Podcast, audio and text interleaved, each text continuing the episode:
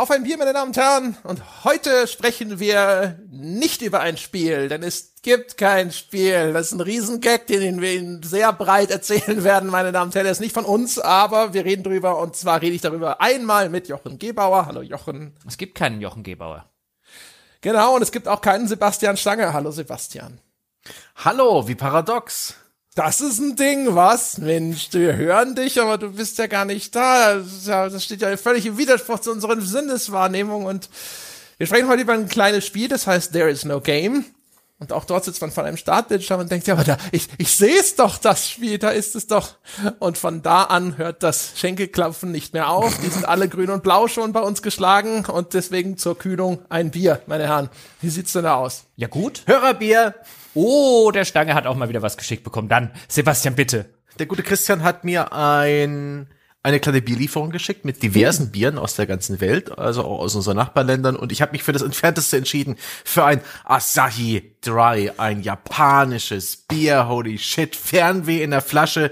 Ich kann mir nicht vorstellen, dass es sonderlich gut schmeckt, aber das schauen wir gleich mal. Ich weiß auch gar nicht, wo es gebraut wurde. Diese ausländischen, werden ja gern mal in Lizenz irgendwo anders abgefüllt. Ich möchte schon mal seufzen, wenn das der gleiche Christian ist, ja, der mich mit Honigbier zugebombt hat. Mhm, das ist dasselbe, glaube ich. Aber warum, Christian? Wahrscheinlich, weil ich gesagt habe, ich will irgendwas Exotisches. Aber ich meinte lustige Fruchtgeschmacksrichtungen, nicht belgische Biere mit Honig. Ach, Christian, ich habe übrigens auch wieder. Ich habe ich hab das nächste. Ich muss das abarbeiten. denn ich meine, der Christian hat mir zwei Flaschen Bier geschickt. Also Christian, ich liebe dich ja schon. Ja? Aber da muss ich jetzt halt durch, um das zu beweisen. Aber das ist nicht, das ist Ich habe trotzdem. bloß sechs bekommen. Also sechs Flaschen Bier. ja, das, Er hat dir ja. zwölf Flaschen Honigbier geschickt. Ja, drei, Sorten, jeweils vier. Okay, Stück, also, also du liebst vielleicht Christian, aber Christian liebt eindeutig nicht dich. Ich bin mir sicher, das war von Herzen gut gemeint. Und deswegen ist es eigentlich auch super. Aber Also in anderen Kulturkreisen nennt man sowas einen Giftgasanschlag.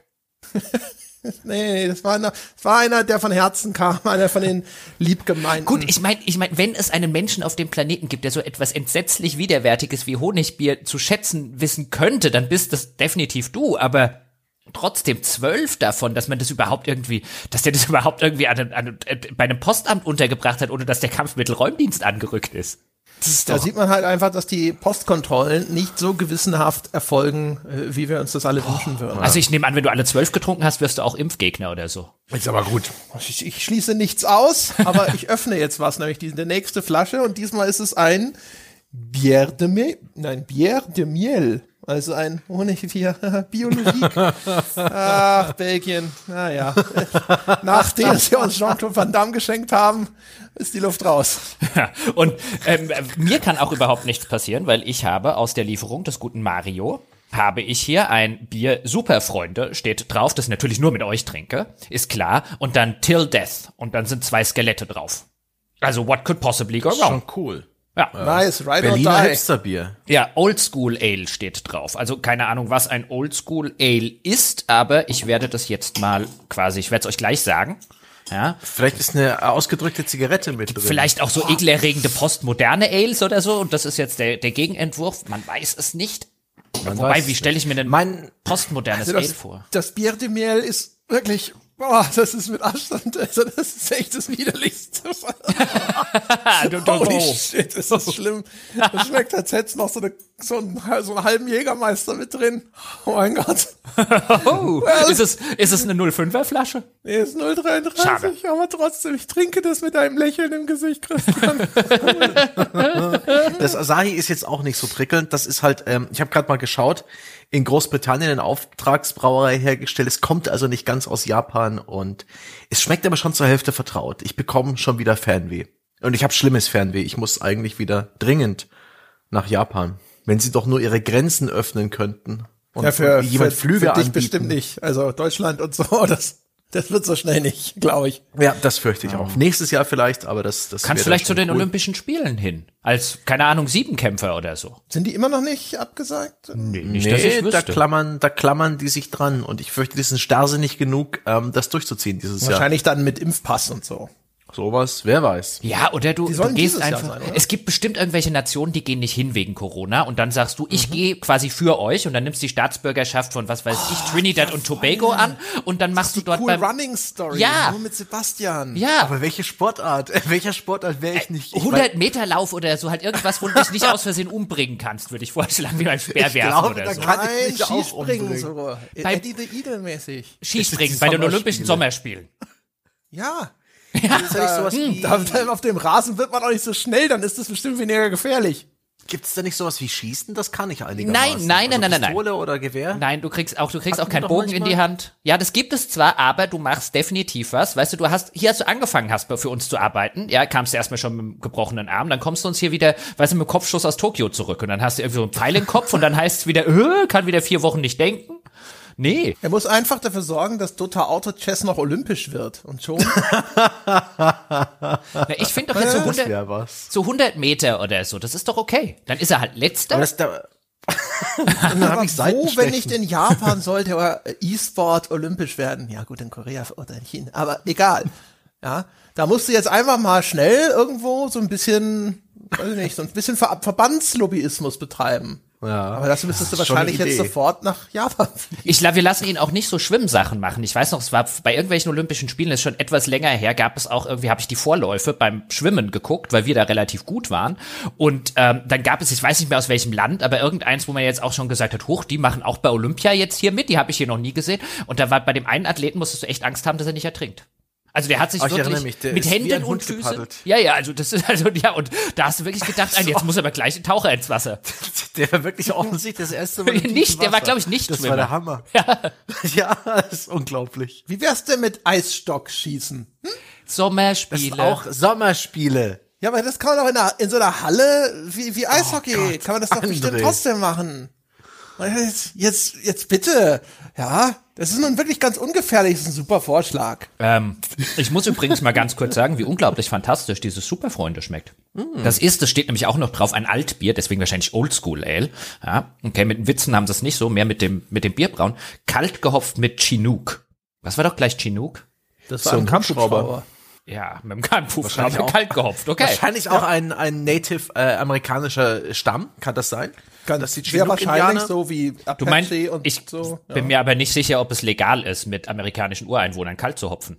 Also vielleicht ist es auch irgendeine Pflanze oder ein Baum oder was so nicht ein das Holz. Schlimmste, was sie mit ihnen gemacht haben bisher. Also eine, eine, die Chinookan People, several groups of indigenous people in the US Pacific Northwest. Es gibt diesen Kampfhubschrauber. Es gibt Dann äh, sollten wir sie vielleicht an anzeigen angesichts dessen, dass sie da offensichtlich, was sie da offensichtlich tun. Vielleicht heißt es auch deswegen Till Death oder so. Ich bin mir da nicht sicher. Auf jeden Fall ist es echt sehr, sehr lecker. Das ist ein ausgezeichnetes Altbier, das auch noch so ein bisschen, so ein bisschen, so ein ganz leichtes, fruchtiges Aroma hat. Sehr, sehr ähm, süffig, aber auch gleichzeitig so eine, so eine kleine Geschmacksexplosion im Mund. Das ist wirklich ausgezeichnet. Super, Freunde. Till Death, muss ich mir merken. Ja, oder meine Damen und Herren, Sie können einfach mehr davon schicken. Auch gut. Er hat's ja auch jetzt schon wieder vergessen. Ja, solange es noch Chinook gibt. Ja, Chinook, ähm, ein, ein vielfältiges Wort. Ich habe gerade geschaut, gibt auch diverse Orte mit dem Namen Chinook und ähm, bin jetzt gerade auf einer Seite mit Hopfensorten in den USA. Der Hammer. Mount Hood, Millennium, Liberty, Horizon, An dieser Greensburg, jetzt so Glacier. zehn Minuten einfach Unterbrechungsmusik ein. Und da sind wir wieder nach einem kleinen Abstecher in den amer- amerikanischen Aromahopfen. Ja, und Sebastian so im Hintergrund. Zero Dawn. Und Warrior Brand, YCR 5CV. ah, this, is, this is not a game podcast. Oh Gott, ey. Jetzt zählen wir alle amerikanischen Hopfen mit Freedom im Namen auf. Moment. Nein, das hat einen Spaß. Wir reden jetzt über There is no game. Ein kleines Indie-Spiel, das der Jochen vorgeschlagen hat. Und Jetzt müssen wir erstmal ganz neugierig fragen, Jochen, wie bist du denn darauf gekommen? Also der Falco ist schuld. Ähm, Also, Ah, ja. also erstens, erste Regel dieses Podcasts ist Schuld auf jemand anderen abladen, aber in diesem Falle war er tatsächlich schuld, weil wir so ein bisschen über im Nachgang an unsere Diskussion damals zu Anne Wout haben wir so ein bisschen äh, über das Genre der Adventure-Spiele und so geplaudert. Und dann hat er irgendwie eine, eine deutsche Seite, glaube ich, eine deutsche Adventure-Seite genannt, ähm, die das Larry, an dem er mitgeschrieben hat, damals zum Spiel des Jahres gewählt haben, so aller ein Haha, es gibt auch noch Leute, die so ein bisschen Ahnung haben, also augenzwinkernd. Ähm, und dann halt irgendwie geschrieben hat, aber letztes Jahr hat es dieses komische Spiel gewonnen. Und dann war es dieses Spiel ähm, dieses Nicht-Einspiel, über das es heute gehen soll. Und der hatte die, die, die Steam-Seite ähm, äh, verlinkt bei uns im Chat drin und dann habe ich mir da die Screenshots angeguckt und die Beschreibungstext gelesen und das sah angenehm seltsam, so nach einem Metaspiel, so ein bisschen Pony Island, Schrägstrich Stanley Parable. Ähm, es hatte außerordentlich gute Bewertungen, hat's immer noch bei Steam, also hauptsächlich Zehner-Bewertungen. Es hat außerordentlich gute kritische Bewertungen, unter anderem der Guardian hat ein glowing Review geschrieben, also die englische Tageszeitung.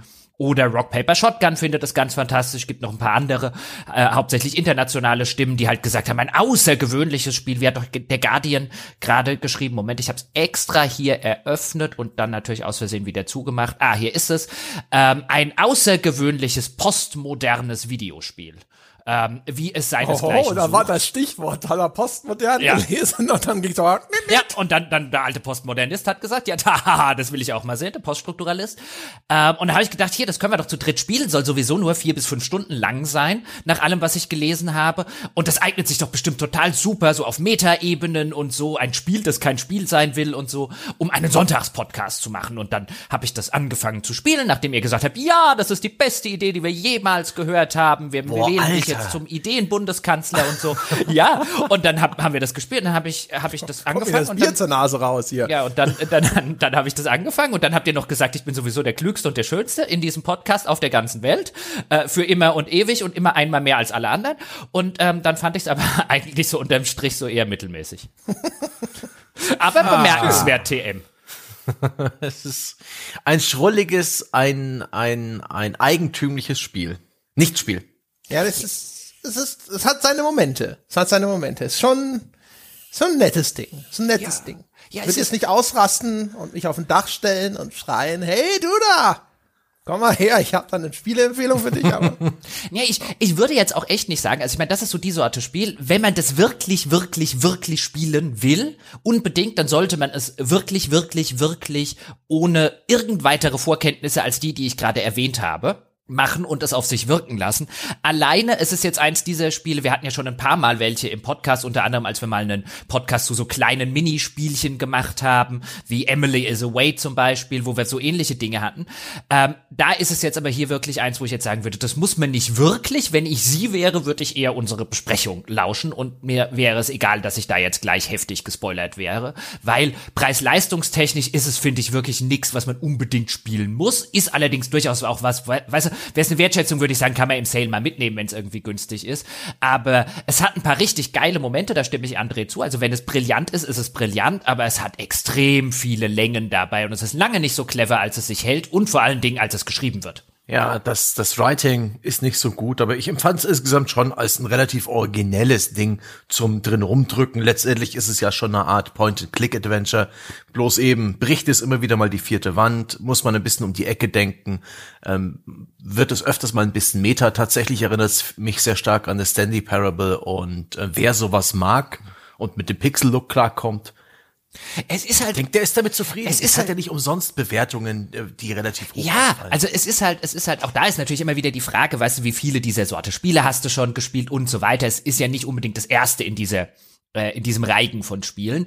Ähm, da wird natürlich dann auch die Tatsache sein, wenn das das erste ist, ist es was anderes, als wenn du schon Stanley Parable und Pony Island und dann gab's ja, ich komme gerade nicht auf den Namen, auch so ein Spiel, das sich ein bisschen metamäßig mit dem Wesen des Spiels beschäftigt hat. Gab's glaube ich auch einen zweiten Teil davon. Und wenn du die alle halt schon gespielt hast, ist es dann wahrscheinlich auch ein bisschen was ähm, was anderes. Es ist jetzt wirklich kein kein kein schlechtes Spiel, aber es ist an vielen Stellen halt lange nicht so gut, wie es sein könnte. Es hat so viele fantastische Ideen. Man stelle sich ein Zelda, also ein Super Nintendo Zelda, ähm, als Point-and-Click-Adventure vor.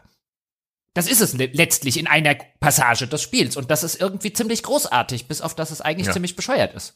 Also, es hat nicht viel Spaß gemacht. gut. Also wir würd sollten nochmal festhalten, es gibt hier eine sehr, sehr deutliche Spoilerwarnung für diesen Podcast. Das Spiel ist sehr kurz. Wer Lust hat und wenn ihr, ich glaube, 13 Euro habt, die euch ein Loch in die Tasche brennen, dann könnt ihr das jetzt schnell kaufen und quasi durchspielen und noch vor dem Schlafengehen den Podcast trotzdem hören. Äh, das als, als Vorwarnung. Es ist keine Mega-Empfehlung. Ich würde jetzt sagen, man wird aber hinterher nicht da sitzen und sagen, das war jetzt komplett rausgeschmissenes Geld. Das Doch, hat schon jo, viele doch, ich würde da sitzen. Momentchen. Ja. Also doch, nee, also so schlimm finde ich es nicht. Nee. Das ist halt nett, ne? Man wird nicht da sitzen und sagen so, oh mein Gott, das ist ja hier das neue, weiß der Himmel, also, ne, das ist halt ein, kein Stanley Parable, so wie es ist, steht fest. Nö. Das ist ein nettes kleines Spiel, da hat jemand eine Idee, hat sein Spiel draus gemacht, hat das auch einigermaßen umgesetzt. Es hat mich nicht perfekt unterhalten die ganze Zeit, aber nett, nett trifft's ganz Lass gut. uns erstmal Die freundliche ein bisschen beschreiben, ein wenig Grundlagen legen, damit die Menschen Genau. auch schon mal ein bisschen konkreteren Eindruck davon haben. Ich habe ja schon gesagt, ne? man startet das Spiel also, jetzt fang, geht's schon, dann es geht eigentlich schon jetzt ein bisschen los sozusagen mit den Spoilern. Es geht noch nicht in die harten Spoiler rein, aber am besten geht man da naiv ran. Also, startet das Spiel und schon im Hauptmenü da steht halt der Titel, There is no game. Und dann ist es schon so, da ist ein Button unten, sind drei Buttons, einer mit Optionen und einer ist groß hervorgehoben, hier entlang, aber das ist der Button zum Beenden des Spiels tatsächlich. Und der Button unten, wo kein Spiel draufsteht, den möchte das Spiel, dass man klickt. Ja.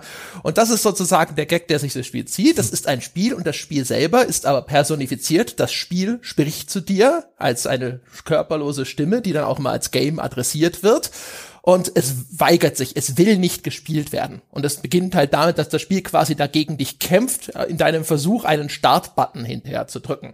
Und ab da ist es dann eigentlich durch die Bank ein Point-and-Click-Adventure, das verschiedene Phasen durchläuft. Eben am Anfang, dass du überhaupt mit dir gegen das Spiel kämpfst, das versuchen will, dich daran zu hindern, es überhaupt zu starten.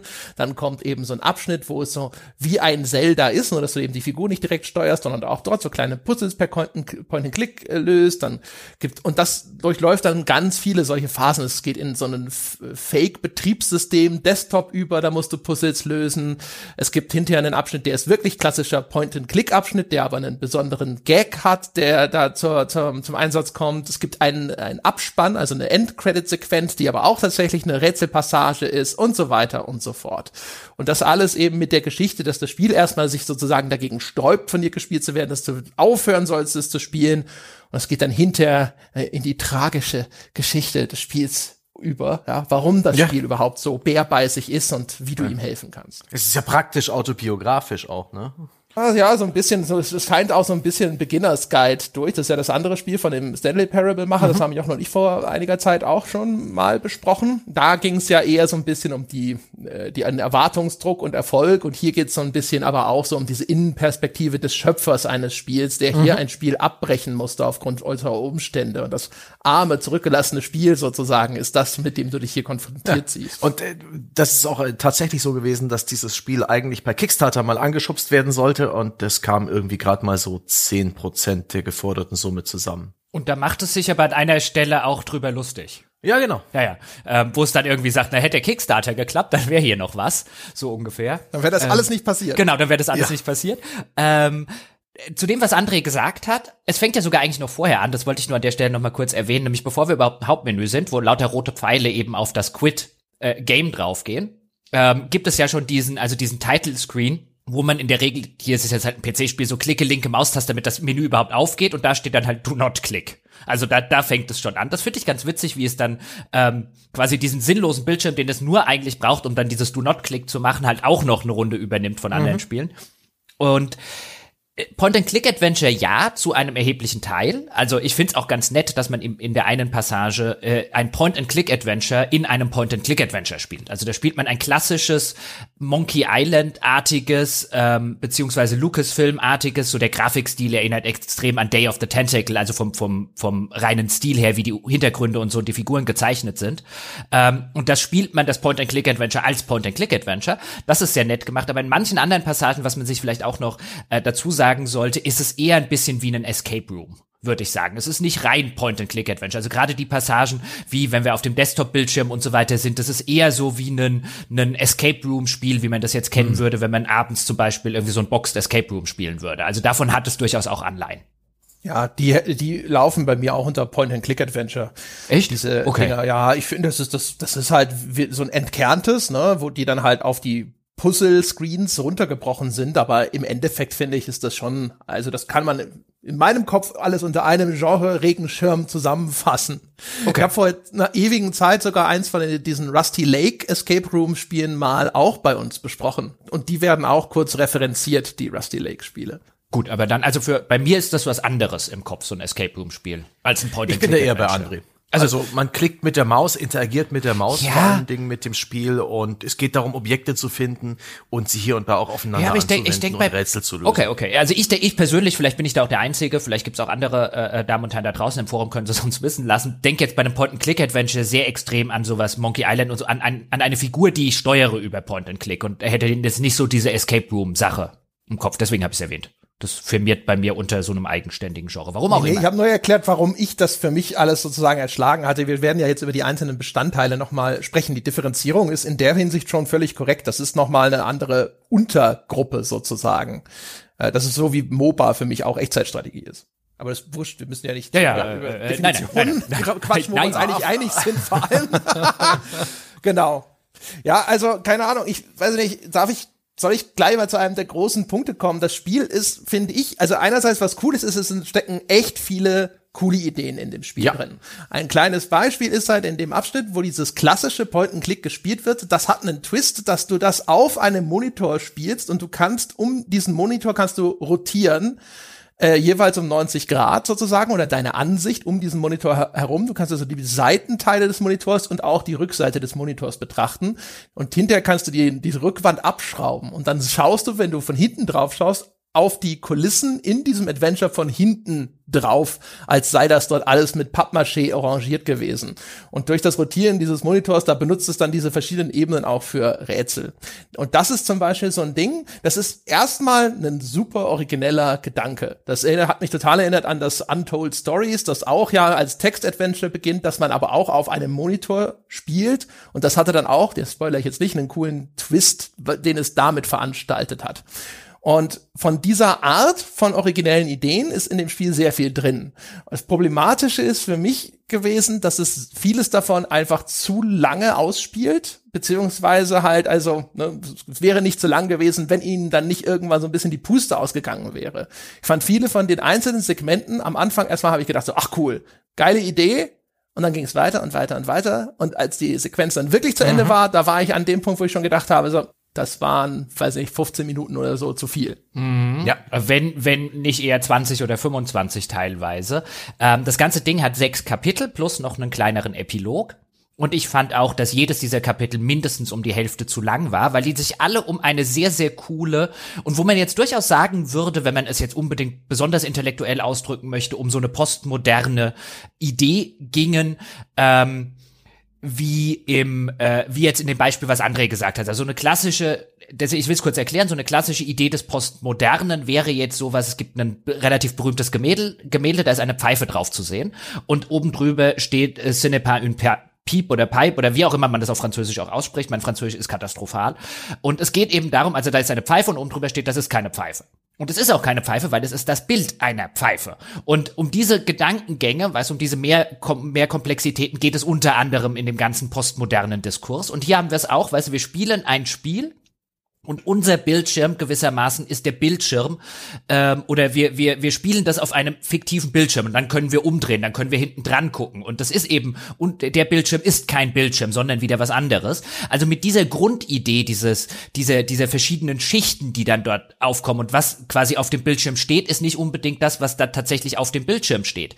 Ähm, damit spielt das Spiel halt sehr, sehr viel und das macht es total super. Also wie wenn wir ein Point-and-Click-Adventure als Point-and-Click-Adventure spielen oder ein Zelda plötzlich als passives Point-and-Click-Adventure, weil wir dann plötzlich nicht mehr die Figur auf dem Bildschirm steuern, also den äh, fiktiven Link, ähm, sondern dem fiktiven Link sozusagen als, als Stimme im Ohr sagen, was er als nächstes machen soll. All das spielt sehr, sehr schön und sehr, sehr cool mit diesen Ideen des Mediums und ich saß genau wie André auch jedes Mal davor und habe gedacht, ach, das ist schön, ach, das ist clever, ach, das ist eine coole Idee. Überhaupt dieser Bildschirm, wo du dann halt einfach drumrum scrollen oder die, die, die Ansicht drehen kannst und auf der Seite klebt dann noch irgendein Aufkleber und der ist dann später wichtig und auf der anderen Seite klebt so ein Coderad, wie es die früher gab, in, in alten Point-and-Click-Adventures zum Beispiel, als Raubkopierabfrage. Und auch das weiß man dann am Anfang schon relativ schnell, das wird bestimmt noch für ein Rätsel notwendig und das wird noch für ein Rätsel notwendig. Und all das ist so cool ausgedacht, aber jedes Mal war die Luft halt bei mir komplett raus aus jedem dieser Kapitel nach ungefähr der Hälfte und dann war der Gag sozusagen und das Coole zu Ende erzählt und dann ging es einfach weiter und weiter und weiter. Und bei Gott nicht jedes Rätsel, und das Spiel hat echt viele Rätsel, bei Gott nicht jedes davon ist logisch oder nachvollziehbar oder ähm, äh, anders zu lösen, fand ich jetzt, als mit sturem irgendwie rumprobieren und rumgeklicke oder die interne Hilfefunktion, die übrigens sehr löblich ist an dieser Stelle zu nutzen. Aber es war halt immer, also es hat immer angefangen mit einem, oh, ist das cool und ich war froh und dann hat es mich aber aus jedem Kapitel entlassen mit einem, bin ich froh, dass das vorbei ist. Und das, das sorgt halt bei mir für so einen, für so einen, letztlich für so einen äh, Insgesamturteil, wo es mich mehr frustriert hat, als es mir gefallen hat, was schade ist. Ja, das hat nach hinten raus, äh, nimmt ja dann ein bisschen an Tempo auf. Da sind die einzelnen Abschnitte dann wieder kürzer. Da ist dann wiederum das Problem, aber dass es dann nicht mehr so viele neue Inspirationen hat. Also schon auch noch, aber dann sind da so Sachen, also was das Spiel sehr gerne macht und was am Anfang super cool ist, ist dann sowas zu machen wie es gibt eine UI-Anzeige, wie zum Beispiel einen Lebensbalken oder ähnliches. Und das nimmst du als Spieler erstmal aufgrund deiner Gewohnheit als ein nicht irgendwie interaktives Element wahr. Und dann macht das Spiel damit was Interaktives. In diesem Zelda-Abschnitt wird, ich glaube, es ist deine Ausdauer oder Energieleiste, weil das Zelda-Spiel, das verwandelt sich dann in ein Free-to-Play-Spiel. Das Spiel macht dann Gags über Free-to-Play die eigentlichen hätten ein Heimspiel sein sollen bei mir und die mir alle zu flach waren, aber egal. Auf jeden Fall diese, diese Energieleiste, die wird dann sehr viel länger und dann schubst sie aber, weil sie sich so ausdehnt, einen Schlüssel, glaube ich, ein Objekt herunter, der dann in die Spielwelt fällt. Und das ist halt clever in dem Moment, weil das ist eine Überraschung, weil du rechnest nicht damit, dass ein UI-Element irgendeinen Einfluss auf irgendein Objekt haben kann. Ne? Das ist ja so nur so eine Einblendung, die einfach unabhängig der von der Spielwelt existiert. Aber genau zum Beispiel das Spiel mit irgendwelchen äh, Objekten der Benutzeroberfläche, das macht es wirklich. Das macht es in einer Tour bis ganz zum Schluss. Und dann äh, ganz zum Schluss, wenn es das dann wieder macht, dann ist der Punkt erreicht, wo ich mir denke, so, das hatten wir jetzt schon ein paar Mal. Das ist jetzt nicht mehr was, wo ich so entzückt hm. die Hand vor den Mund nehme und uh, schreie. Äh, be bevor Sebastian jetzt äh, äh, gleich äh, lange darf, so lange wie er auch immer möchte, ganz kurz an der Stelle äh, bevor wir jetzt weiterspringen, weil wir jetzt bei dem, weil du es jetzt erwähnt hast gerade, André, mit dem Free-to-Play-Geschichte. Also was passiert in Kapitel 3 ist, man springt gewissermaßen, das ist die Handlung des Spiels, mit dem Spiel, das kein Spiel ist oder behauptet, das sei kein Spiel, springt man in andere Spiele rein. Und in Kapitel 2 ist man dann in dem Point-and-Click-Adventure und in Kapitel 3 ist man in dem Zelda und in Kapitel 4 wird aus exakt dem gleichen Zelda dann ein Free-to-Play Zelda. Und dann kommen eben diese ganzen Free-to-Play-Witze äh, und über den ganzen Humor wird noch ein bisschen zu reden sein später.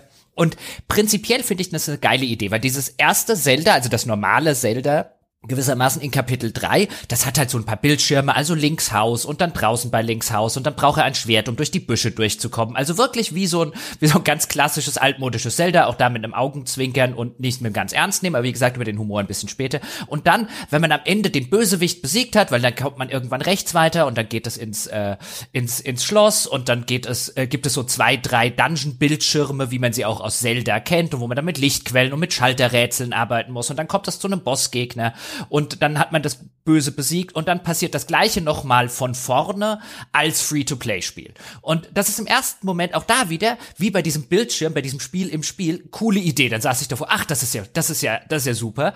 Ähm, und dann natürlich auch mit, was dann plötzlich alles nicht mehr geht und was du plötzlich dazu kaufen musst, was du vorher gehabt hast. Und das Schwert, das kostet dann Echtgeld. Und das Echtgeld haben wir aber gar nicht in der Spielwelt. Wie kommen wir jetzt an das Echtgeldschwert? All diese Sachen. Aber es, weißt du, diese coole Idee und dann ist die nach zehn Minuten, ist die halt fertig und dann geht es gefühlt noch eine halbe Stunde weiter. Und das ist, der, der Abschnitt ist mir irgendwann so sehr auf die Nüsse gegangen, obwohl der bei mir offene Türen einrennen müssten, er, müsste erzählerisch. Aber er variiert halt dann immer wieder die, eine ähnliche Rätselmechanik durch und durch und durch und wo ich mir denke, ja, du hast aber jetzt zu Ende Ende erzählt, dass es ganz witzig ist, dass ich mir hier alles erst erkaufen muss. Und er hört und hört nicht auf. Und das, das ist halt so der, der typische Fall. Das war so ein typisches Kapitel, wo ich mir denken würde, es müsste mir eigentlich total super gefallen, wenn er halt einfach gewusst hätte, wann gut ist. Ja, ist ein bisschen viel. Auch in dem Bereich gibt's durchaus noch andere nette Ideen, die ich alle geschätzt habe. Ich mag generell, wie man in diesem Spiel all diese Spiele, diese oder auch Nicht-Spiele, die hier drin versteckt sind, anders spielt als eigentlich beabsichtigt. Du hast nie als User die direkte Kontrolle über die Figuren oder die Interface-Elemente, sondern immer bloß so indirekt. Du ähm, musst also auch immer um die Ecke denken. Bei diesem Free-to-Play-Abschnitt mochte ich zum Beispiel, dass du hier und da Lootboxen aufmachst, wo natürlich du den, den teuren Preis nicht gewinnst, sondern irgendwelche Werbepop-ups auf aufgehen, die man aber auch hier und da missbrauchen kann, um da beispielsweise Items rauszuziehen oder solche Sachen. Und ich mochte auch sehr, sehr gern die Idee, dass irgendwann mal eine Werbeeinblendung kommt für den offiziellen Strategieguide für das Spiel, in dem wiederum eine Lösung für ein Rätsel versteckt ist. Das, äh, das fand ich nett, wo man in den Screenshots sozusagen des Rätsels Lösung sieht. Und äh, aber das war dann halt eine Reihe von vier relativ ähnlichen Schalterrätseln oder drei und dann war auch diese nette Idee einfach zu wenig Wasser in der Wüste. Das ist halt, also wirklich zum Beispiel die Idee, dass in Werbe-Pop-Ups, die du genervt wegklickst erstmal, so auch mhm. aus, einem, aus einem Instinkt raus, hinter Lösungen für ein Rätsel versteckt sind. Ja, und dass das im Falle von der Werbung für den Strategy Guide einfach eine explizite Lösung dir verrät. Das sind alles nette Ideen. Ich glaube, wenn man, wenn wir uns jetzt hinsetzen würden und man würde nur die Highlights erzählen, dann klänge das mega geil. Bei dem Free-to-Play-Abschnitt ist zum Beispiel eins dabei, das fand ich zum Beispiel auch echt gut, weil gleich zu Anfang ist ja ein Loch, ein, ein, eine tiefe Grube im Weg unseres Helden und vorher musste man die äh, anders überbrücken. Ne? Da hat man eine, eine Karte im Spiel gefunden und dann benutzt du die Karte, indem du die in der Spielwelt platzierst, damit er drüber laufen kann. Und in diesem Falle klickst du dir Coins zusammen und schüttest es einfach mit Geld zu. Ja, also im Free-to-Play-Spiel wird das Hindernis buchstäblich mit Geld überbrückt, mhm. ja, indem du das Loch einfach mit Geld auffüllst. Und das war halt einfach clever weil mhm. das hatte eine gewisse Metaphorik. Der ganze Rest ist aber sehr, sehr explizites Free-to-Play-Gebäsche. Dagegen habe ich natürlich nichts. Aber damit ich es lustig finde, muss es halt cleverer sein, wie in dem einen Falle. Und es ist, ansonsten ist es halt, dann fängt das Spiel an zu jammern. Oh, das ist das Schlimmste, was passieren konnte. Oh nein, da wäre es ja lieber tot, lösch mich und sonst irgendwas. Und ich, ich, ich, ja, mein Name ist André Peschke und ich unterstütze diese Message.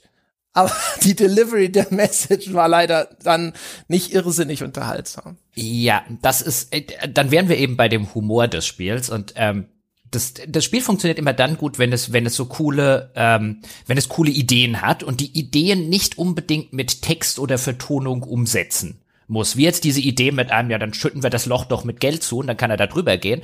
Das ist cool, weil es nicht nur weil es nicht nur als Witz funktioniert, sondern weil es eben auch noch ein bisschen was über ähm, das, das Objekt äh, der Satire zu sagen hat. Aber immer wenn das halt expliziert wird, nämlich durch den Erzähler, das Game in dem äh, äh, Fall, das immer auch gerne mal direkt dich als Spieler anspricht, also den User, ähm, und das so einen etwas etwas wilden Akzent hat, den äh, bei dem wir vorher gesagt haben, also äh, äh, englische Sprachausgabe, bei dem wir vorher äh, immer so gerätselt haben, was soll denn das sein? Sebastian dachte an Finnisch, äh, ich, mhm. für mich klang es Französisch, aber dann kommt irgendwann eine französische Franzose. Stimme und die klingt dann doch wieder ganz anders. Ähm, ja, aber der Entwickler ist Franzose und das Studio ist in Frankreich. Okay, siehst du? Und der Entwickler hat seine Texte, also genau. Die, der hat auch den, den, das Spiel gesprochen. Okay, ich, ich dachte nämlich am Anfang Franzose, Französisch und dann sagtest du Finnisch und wo ich gedacht habe, vielleicht ist auch Finnisch. Auf jeden Fall ein, ein, ein deutlich akzentbeladenes, das macht, sagen wir jetzt nicht, weil wir uns über den Akzent lustig machen, sondern weil der schon, ähm, äh, ich glaube, der soll relativ deutlich und so weiter rüberkommen. Ähm, und der ist und ja, ist ein Indie-Spiel und ja, da hat der Entwickler wahrscheinlich auch nicht die Kohle gehabt, spätestens nachdem der Kickstarter in die Hose gegangen ist, um da jetzt irgendwie tolle Sprecher anzuhören. Aber es gibt einen Grund, warum bei manchen Leuten halt Komik funktioniert und gut funktioniert und weil die halt ein, ein Gespür haben, auch für ein Delivery und für ein Timing und so weiter. Und warum es bei manchen nicht funktioniert, sowohl beim Sprechen als auch beim Schreiben. Und wie häufig das Spiel humoristisch auf die Nase gefallen ist bei mir, mit einem, das ist halt nicht lustig lustig. Also du bist hier gerade als Autor und als Sprecher einfach nicht lustig. Du kannst das hier gerade einfach nicht so gut wie jemand, dessen Forte das mhm. vielleicht ist. Weil, Entschuldigung, natürlich kann niemand das alles total super, weil der hat sich teilweise brillante szenische Sachen ausgedacht, wie wir haben ja vorher schon schon drüber gesprochen mit den Bildschirmen und mit den Text-Adventures und so weiter, dass der nicht gleichzeitig auch noch der Humorist vor dem Herrn ist. Ja, natürlich. Also ich meine, äh, die wenigsten Leute auf diesem Planeten können irgendwie tausend Sachen auf einem solchen Niveau, aber der hätte halt, glaube ich, echt unbedingt jemanden gebraucht, der ihm dann bessere Texte schreibt, weil das ist halt, ob das jetzt bei dem Free-to-Play ist, was André schon gemeint hat, oder auch generell, ich meine, bei dem bei dem äh, Zelda vor dem Free-to-Play, da basiert es letztlich darauf, der Link wacht auf und dann hört er eine Stimme und die Stimme, die zu ihm spricht, ist dieses Game. Also mit seinem, eine sehr tiefe Stimme, mit einem etwas komischen Akzent und äh, da fragt dann auch der Link, wer bist denn du?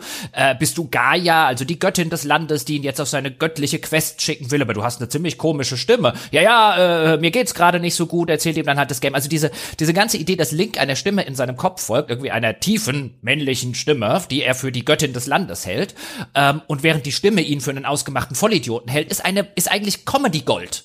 Aber das Spiel macht nichts draus, weil jeder diesbezügliche Witz auf die Nase fällt. Ja. Und das ist so schade ja, drum. Ja, also es lässt zumindest sehr viel äh, Kapital dann liegen auf dem Tisch. Also äh, die, die, die, wenn sie, wenn sie denn dann auch mal gut geschrieben sind oder sowas, dann du, du erkennst schon, was der da macht und sowas. Das ist dann auch manchmal durchaus noch amüsant. Aber du erkennst, finde ich, in, an ganz, ganz vielen Punkten, dass du dir denkst, so, wenn das eine gute Delivery gehabt hätte, dann wäre es wahrscheinlich richtig lustig. Ja, und wenn es, wenn es halt auch, auch vom, vom, vom Schreiberischen her dieses äh, äh Timing hätte. Also ich fühlte mich dauernd an Portal erinnert. Und zwar stellen sie sich ein Portal vor, wo die Game Designer die Story dazu geschrieben hätten. Und es könnte die, exakt die gleiche Story sein und auch selber vertont haben. Aber du hast diese brillante Vertonung von Gladys nicht und du hast den auf den Punkt geschriebene Dialoge nicht. Und dann nimmst du gleich so extrem viel weg, glaube ich, dass am Schluss halt eher so ein, also ich glaube nicht, dass wir über Portal auch nur ansatzweise so reden würden in einer Spieleöffentlichkeit, wie wir es seit Jahren tun, ähm, wenn das äh, die Kim Swift hieß sie, glaube ich. Und jetzt überhaupt nichts gegen Kim Swift, im Gegenteil. Aber äh, die hatten halt das Glück damals, die Entwickler des, des Urportals gewissermaßen, wo diese ganze Story und so weiter noch gar nicht drin gesteckt hat, dass halt Valve auf die aufmerksam geworden ist und die ihnen halt zum Beispiel den Walpole, einen der Autoren, zur Seite gestellt haben und gesagt haben, der schreibt euch jetzt mal eine geile Geschichte dazu. Und dann, dann kam halt richtig was raus. Und das, das merkt man da, dass das fehlt. Hm. Ja, also äh, das ist wirklich die, die, die, die größte Leerstelle, weil der Sprecher auch so omnipräsent ist, weil er eigentlich ununterbrochen spricht, weil er ja, weil das ist das Hauptmedium, um die Story zu erzählen und der ist einfach nicht so gut. Der ist nicht mal richtig gut im Englischen, der betont oft Worte falsch, dem, dem fehlt hier und da einfach so ein bisschen der Flow. Das ist schade drum.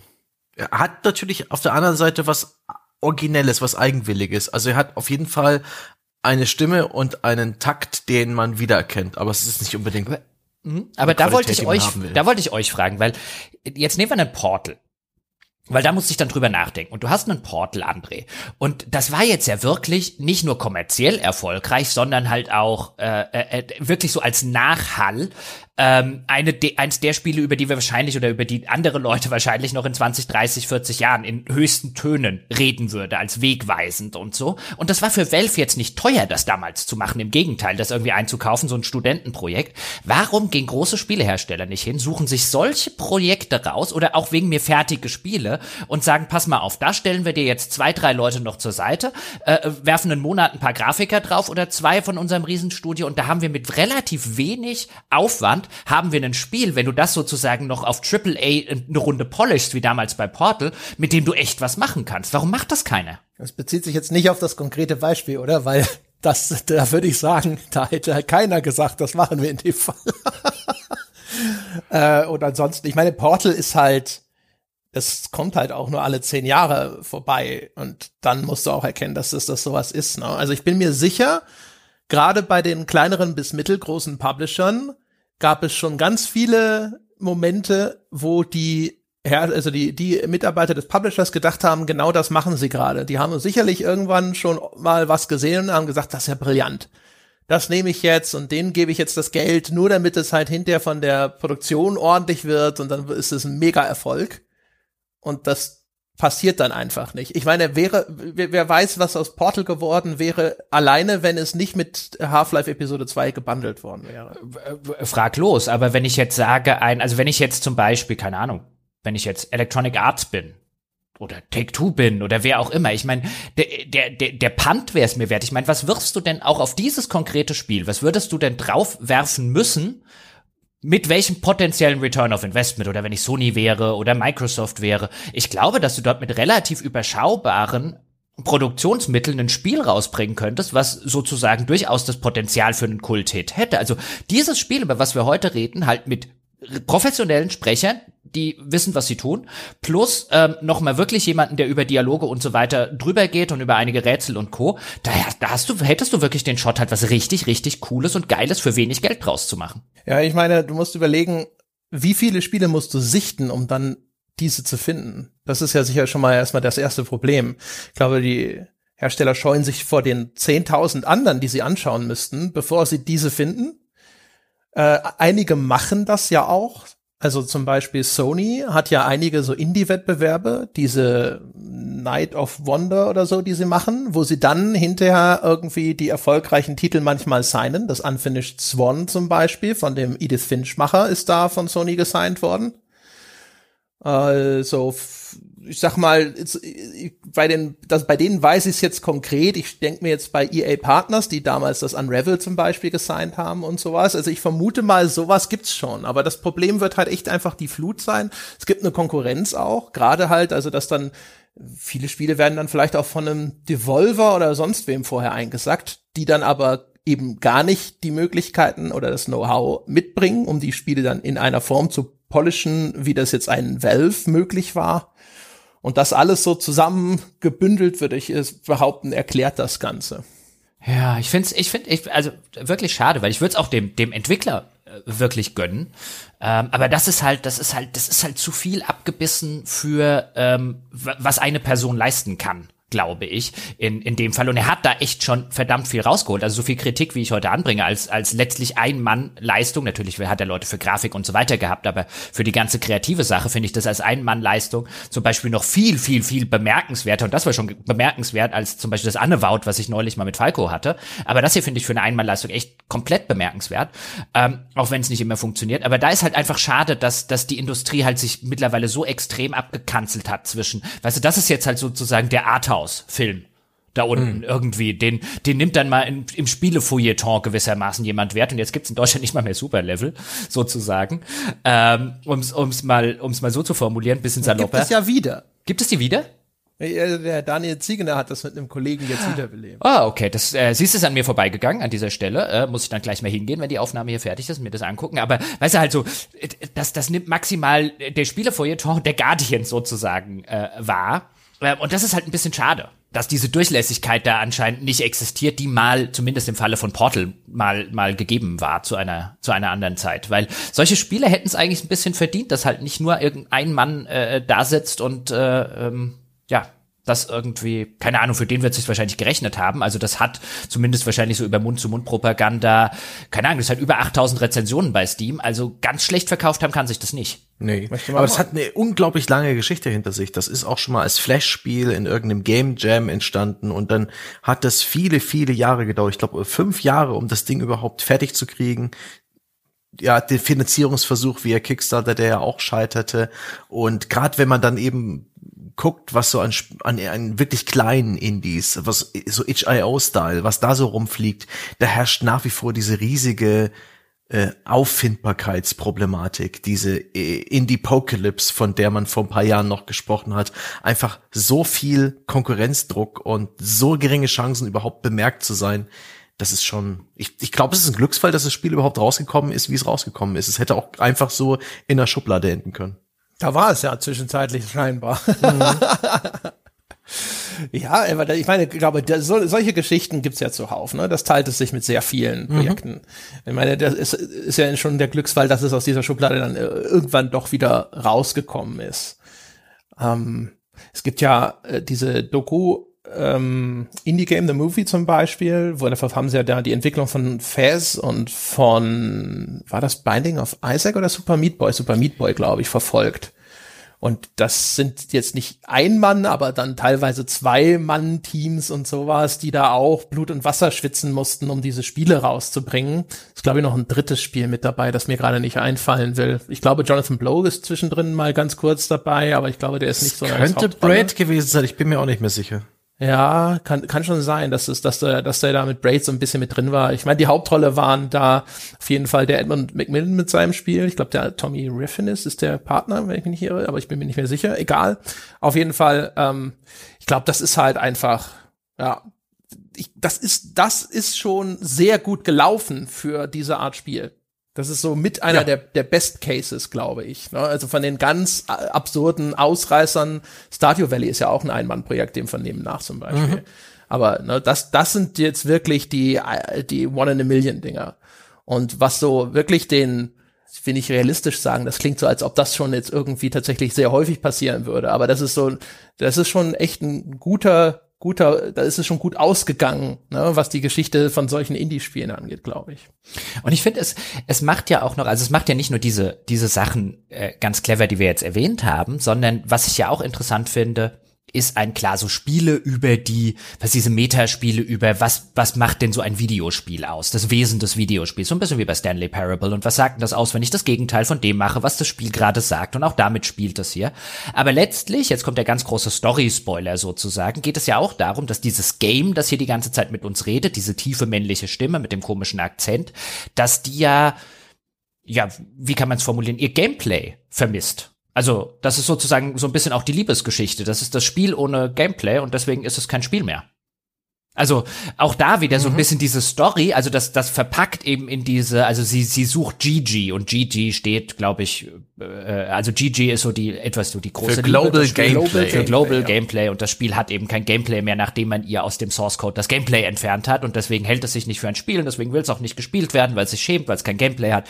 Und auch das ist ja eigentlich eine total interessante Idee und auch da würde ich mir so wirklich so ein bisschen wünschen, dass klar, auch, auch die ist völlig underdeveloped, würde der Engländer sagen, also völlig unterentwickelt, äh, die, die Idee, was man daraus noch alles hätte machen können. Und ein bisschen Portal 2 geht in so eine ähnliche Richtung, ganz, ganz grob.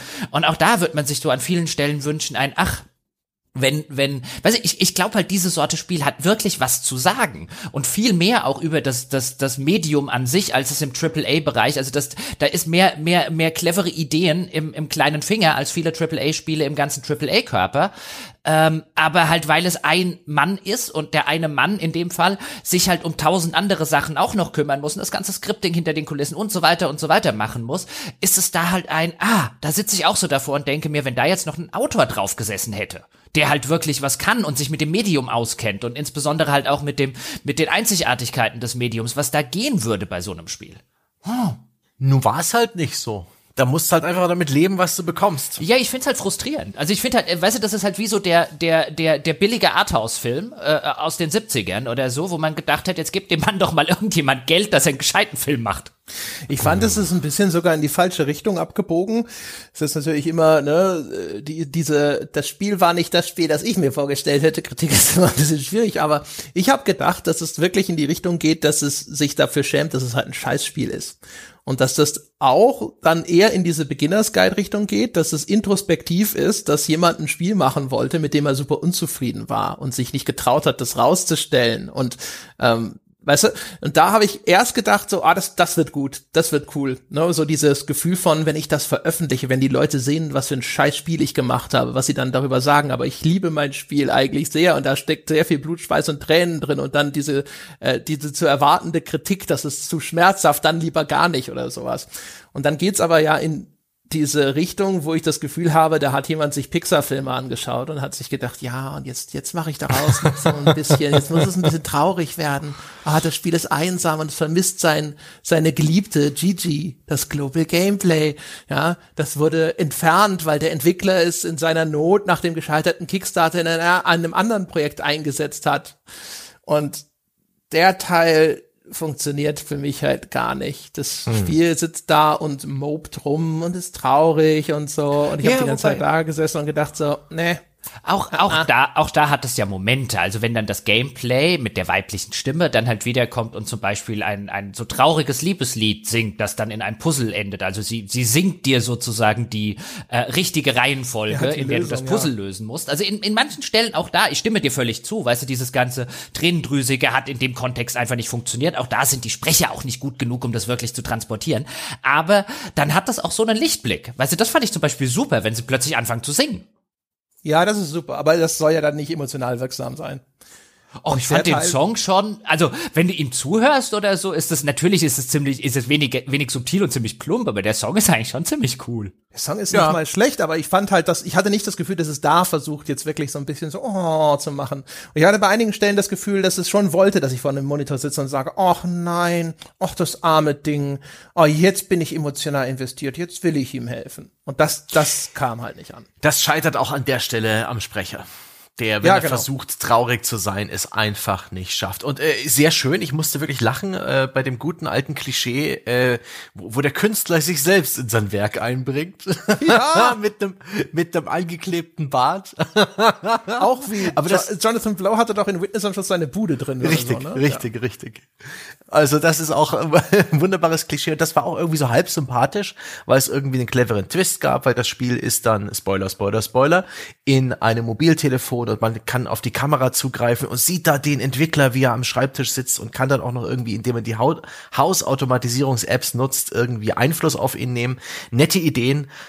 Jetzt nicht die spektakulärsten Rätsel, aber auch irgendwie einfach die Tatsache, dass er sich halt noch reingebracht hat ins Spiel, macht es für mich schon noch mehr in Richtung schrullig, in, in Richtung eigenwillig und deswegen auch bemerkenswert. Ja, TM und irgendwie auf seine trottelige Art liebenswert. Aber auch, ja, aber auch, ja, auf der, auf der Ebene total. Auch die Tatsache, dass er es dann noch geschafft hat, selbst irgendwie aufzutreten oder jetzt zu singen. Und an, er selbst singt auch an einer Stelle. Da gibt es eine Reihe von Rätseln, während er mehr oder weniger einen Hip-Hop dazu macht.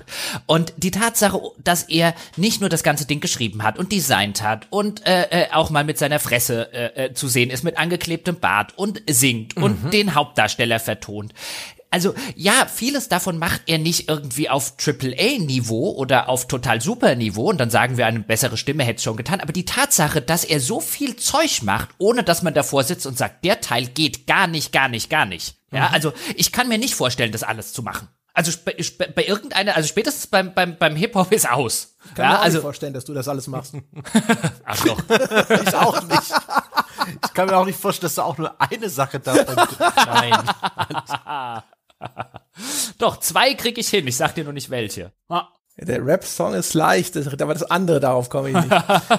er hat auch äh, relativ gute, äh, ja, was heißt gut, er hat eine relativ äh, hohe Vielfalt an Gameplay letztendlich drin. Da gibt's Aufgaben, wo man Timing braucht. Da gibt's Aufgaben, wo man präzise sein muss. Ähm, das ist schon echt okay das ist nicht das simpelste Spiel, was er sich da zusammengesteckt hat. Er hat unglaublich viele Referenzen zu anderen Videospielen und zur Popkultur dabei. Ähm, da steckt Mühe in Details. Das ist echt. Ja, aber die, äh, und du merkst aber dann, also zumindest das äh, nehme ich so ein bisschen auch aus Falco, aus, aus den Gesprächen, die ich immer mal gerne mit Falco habe, der jetzt ja auch so Adventures äh, viel geschrieben hat im Laufe seiner Karriere, auch in der Undervout-Folge mal anklingen hat lassen, wie schwer das ist, wenn du halt wirklich so viel Zeug auf einmal hast, weil man das wahrscheinlich unterschätzt ähm, als Außenstehender, der sich vielleicht nicht ganz so mit den äh, ähm, mit den mit den äh, Hürden des des Game Developers als als ein Mann Developer, was noch dazu kommt, auch auskennt, ähm, wo du halt sagst, ein deswegen habe ich auch eingangs gesagt, wahrscheinlich zu viel abgebissen. Er hat zum wenn wir wenn wir zum Beispiel dieses äh, diesen Abschnitt nehmen, wo man dieses Point and Click Adventure im Point and Click Adventure spielt, dann ist es ja ein dann sind die beiden Figuren in dem Point and Click Adventure sind Sherlock Holmes und Dr. Watson und ich glaube, die sagen nicht ein einziges Mal auch nur irgendeine erheiternde Zeile. Also das ist so offensichtlich ein, okay, die, äh, ich habe keine lustige Idee für die. Die sind jetzt halt einfach da, weil den Abschnitt gibt es jetzt und eigentlich hätten da wahrscheinlich noch ähm, erheblich viel Arbeit irgendwie in Dialoge zwischen den beiden und so weiter reinfließen müssen, damit die gut werden. Ähm, aber irgendwann muss das Spiel halt auch mal raus. Und das ist halt so ein Abschnitt, wo du dir denkst, da spielst du ein fiktives Sherlock Holmes Adventure und nichts davon ist auch nur, also von dem, von dem Erzählerischen ist auch nur ansatzweise auch nur, auch nur halbwegs inspiriert oder so. Das ist halt so ein, okay, da hat er offensichtlich, da war dann nicht mehr Zeit dafür oder nicht mehr Energie dafür oder was auch immer. Also da merkst du es ja, halt. Also es gibt, es gibt einen guten Gag in dem Abschnitt, wenn es dann darum geht, dass Herr Wilhelm geschrien hat. Ja, es gibt ja, ja den berühmten Wilhelm Scream, das ist so ein Soundeffekt, so ein Ah! Ja, der in Tausenden von Filmen auftaucht, weil das halt so ein Stock-Element ist. Ja, den kannst du halt einbauen, wenn du mal irgendwo einen Schrei im Hintergrund brauchst. Und den, den hört man dann halt und Dr. Äh, Watson und Sherlock Holmes sind dann auf der Suche danach, was denn mit Herrn Wilhelm da los ist. Ja, da sind schon viele nette Sachen drin.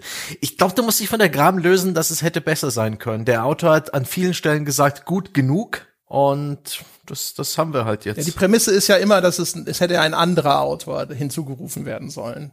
Ja. Das ist ja die Prämisse von, von ja, Das wäre halt der Idealzustand. Ich auch, dass der schon, dass der dachte, da ist vieles witzig, was bei uns zumindest nicht gelandet ist. Ich ja. glaube, wenn Holmes und Watson kommentieren ja häufig die Veränderungen, die der Spieler in der Spielwelt vornimmt in dem Segment. Mhm. Ja, man kann da ja den Mond verschieben, damit es auf einmal hell oder dunkel wird in einem Zimmer, in dem die sich befinden und sowas. Und die ko kommentieren irritiert, was sich dort so ab und zu verändert. Und ich glaube schon, dass geplant ist, dass du das lustig finden sollst im Idealzustand, mhm. aber ich würde hoffen, dass er selber schon wusste, dass das jetzt nicht ähm, der Höhepunkt seines humoristischen Schaffens gewesen ist. Du wirst halt auch da priorisieren müssen, ähm, als Ein-Mann-Firma, woran du jetzt halt viel Zeit und Energie investierst. Ich weiß nicht, ob man, ob, ob man bei dem Spiel, nachdem es so lange so vor sich hingeköchelt hat, ob er da jetzt saß und sagt, das muss jetzt raus. Weiß ich nicht. Nee, wahrscheinlich kannst du sonst noch 15 Jahre dran arbeiten. Das schon gut. Das ist halt, Tja. das ist wahrscheinlich wie bei einem Autor oder so bei einem Romanautor. Der wird halt auch sagen, ich könnte das noch zehnmal überarbeiten, aber irgendwann muss es halt mal raus. Ja. Ich bin mir nicht mal sicher, wenn du das jetzt tausend Leute spielen lässt. Ich bin mir sicher, du hast keine Ahnung, hinter 400 sagen, das war urkomisch. Ja, ja, ja, aber das, ich nehme an, wenn du tausend Leute ähm, ein, was weiß ich, die Heute-Show gucken lässt, findest du 400, die die komisch finden. Ja, die läuft ja auch noch. Ja, ich sag ja nur. Ein, ich glaube, ja, die Macher sitzen aber auch nicht da und sagen, naja, Scheiße, aber es muss raus. Doch, ich glaube, die sitzen häufig genug da und sagen, Scheiße, aber das muss raus. Gut, das, das haben schon wieder bei ja, Twitter 4000 geliked. das könnte vielleicht sogar sein. Ich weiß nicht, in welchem Rhythmus die erscheinen muss, tatsächlich. Ähm. Ich glaube, bei allem, weißt du, so, auch so Harald Schmidts Gagschreiber oder sowas, als das noch wöchentlich gelaufen ist, die haben wahrscheinlich oft genug da gesessen mhm. und gesagt so, Hauptsache er akzeptiert es. ist scheiße, aber er muss es, er muss es normalerweise nimmt er das. Ja, er muss es nur sagen. Das reicht schon. Wenn Harald Schmidt es sagt, dann funktioniert das schon irgendwie. Ja. Und ey, Stefan Raab irgendwie in den letzten paar Jahren, der musste es noch, also der hat es noch nicht mal mehr probiert. Ja. Und seine Gagschreiber. Also insofern, keine Ahnung. Ähm, aber ja, ich glaube jetzt auch nicht, dass er, dass er davor sitzt und total unglücklich oder so damit ist, aber es gibt halt so offensichtliche Sachen, wo du dir, also wo ich mir jetzt zumindest denken würde, was weiß ich, zum, äh, um, um auch den Leuten da draußen es mal zu verdeutlichen, was halt so, so Dinger sind, wo ich so, schon so davor sitze und sage, echt jetzt? Das war in dem Moment das Beste ist halt, dann hast du bei dem Zelda-Spiel und ganz am Ende kommt halt Link, äh, nachdem er den Oberbösewicht äh, besiegt hat, in den Raum, wo Prinzessin Zelda drin ist und dann ist es halt, dann macht er sich so ein bisschen drüber lustig und zu, äh, die, ersten Momente funktioniert das auch ganz gut. Oh, Prinzessin und die Prinzessin, du bist mein Retter und ich kenne dich zwar nicht, aber ich fühle schon eine tiefe Verbundenheit zu dir und dann rennen sie aufeinander zu und dann küssen sie sich. Ähm, und dann will er sich halt drüber lustig machen, wie schnell halt diese Romanze in diesen alten Zelda-Teilen dann immer gegangen ist und die wahre Liebe gefunden und so. Und dann sagt der, der Erzähler sowas wie ein, oh, ich glaube, das nennt man dann wohl Speed Dating. So, äh, no. Was er übrigens auch macht, was mich dann immer ärgert, ist, dass er Sachen nochmal erklärt. Das mit dem Wilhelm Scream, der Gag, der wird nochmal hinterher, nochmal für die Dummen ausgewalzt. Das, das finde ich dann immer nervig. Ich hasse es, wenn ich irgendwas erkenne und denke, ah, clevere Anspielung, ich hab's verstanden und dann kommt der Autor, ach übrigens, nur um das nochmal für dann, dann hat er es den Dumbos auch erzählt. Da kannst du dich gar nicht mehr privilegiert den fühlen. erzählen, ja. ja. da sitzt jemand da, so. Referenzen finde ich halt sowieso, also die flachen Referenzen, die finde ich sowieso immer grundlegend ärgerlich. Also wenn, muss es schon irgendwie was ein bisschen obskureres oder so sein. Ich weiß nicht, wie es euch geht. Ich weiß, äh, das, das ist auch so, das ist in dem Spiel zum Glück nicht so. In äh, einigen von den früheren King Art Spielen, Book of Unwritten Tales zum Beispiel, die ballern halt auch die ganze Zeit so Referenzen durch die Gegend. Und dann ist halt so der Gag so, haha, die Figur in diesem Fantasy-Universum macht eindeutig eine Anspielung an Herr der Ringe. Ich hab's verstanden. Und das ist ja absurd, dass der anscheinend den Herr der Ringe kennt. Das kann doch gar nicht sein. In dieser Welt gibt's nicht mal Fernseher. Haha. ja. Und äh, da ist halt sehr viel auch hier drin. Und da sitze ich immer davor und ich denke mir so, boah, nee, das ist, das ist einfach nicht, das ist nicht gut genug für mich. Einfach nur ständig dieses, ah, da hat er jetzt Matrix referenziert. Ah, es gibt hier, es gibt ein Super Hot und das Spiel hier ist Super Cold. Ah, ah, ah, es ist ein Spiel, das ich kenne. Er ist einer von uns. Das halt, ah. Schön. Ah, ich, mein Gott, wenn diese Anspielung einfach zu, ähm, niedrig hängende Früchte abpflücken, also wo auch wirklich keine Mühe drin steckt, dann finde ich das auch nicht so gut. Aber es hat mich jetzt in dem Falle nicht so sehr genervt. Was ich ein bisschen irritierend fand, war vor allen Dingen, dass das Game relativ früh anfängt, mir Tipps zu geben. Oh, there must be a way to make this quicker. Ha, if I could have a key to open this, ah, we don't know, but maybe we can open it up. Und, und ah, die ganze Zeit brabbelt er vor sich hin, wie man diese Situation jetzt vielleicht lösen könnte. Ich bin doch schon dabei. Es gibt nicht so viele äh, Bildschirme meistens und nicht so viele Objekte, mit denen man interagieren kann. Ich bin doch schon drüber. Ja, lass mich Spaß an meiner Erkenntnis haben. Das fand ich stellenweise echt ein bisschen too much. Ich fand, also Die Hilfefunktion ist aber dafür ganz gut. Das stimmt. Ähm, noch zu dem, was André gesagt hat, also da stimme ich zu. Ähm, äh, ich könnte gar nicht mehr zustimmen. Jetzt, wenn ich so drüber nachdenke, ist das wirklich was, was, mich auch schon früher gerne mal bei, bei Testberichten und Co. genervt hat. Dieses, wenn dann aus dem, aus dem Referenziellen auch noch irgendwie ein Bonus abgeleitet wird. Und das war, das war aber, glaube ich, noch nie so mein Humor. Weißt du, es gibt ja auch so Filmreihen, die das häufig gemacht haben, nehmen wir so Hotshots zum Beispiel oder, oder Loaded Weapon. Und alle Teile, in denen sie was referenzieren wollten, sind scheiße. Cool sind sie immer nur und witzig sind sie immer an den genau anderen Stellen. Cool ist nicht, wenn bei äh, Hotshots Charlie Sheen im Rambo-Outfit rumläuft, sondern lustig ist es, wenn ein Huhn verschießt. Das ist das Witzige. Ja, oder nicht halt der, der Body Count äh, Counter oben eingeblendet wird. Aber das, das Schlimme ist halt, wenn du dabei stehen bleibst, dass er dann so aussieht wie Rambo und sagst und jetzt lachen. ja, ja, genau. Das, also dieses, das Applausschild fängt schon an zu leuchten. Ja, ja, ja, nee, generell, dieses, sich wie Rambo anzuziehen, finde ich eher peinlich. Weißt du, diesen, die- das ist, der, der Humor ist peinlich. Lustig wird's, wenn ein Huhn schießt, aber da müsste er jetzt theoretisch kein Rambo-Outfit dazu anziehen. Ähm, also lustig, also ich finde halt dieses einfach nur, ho, ho, guck mal, das ist Film XY. Das ist nicht komisch.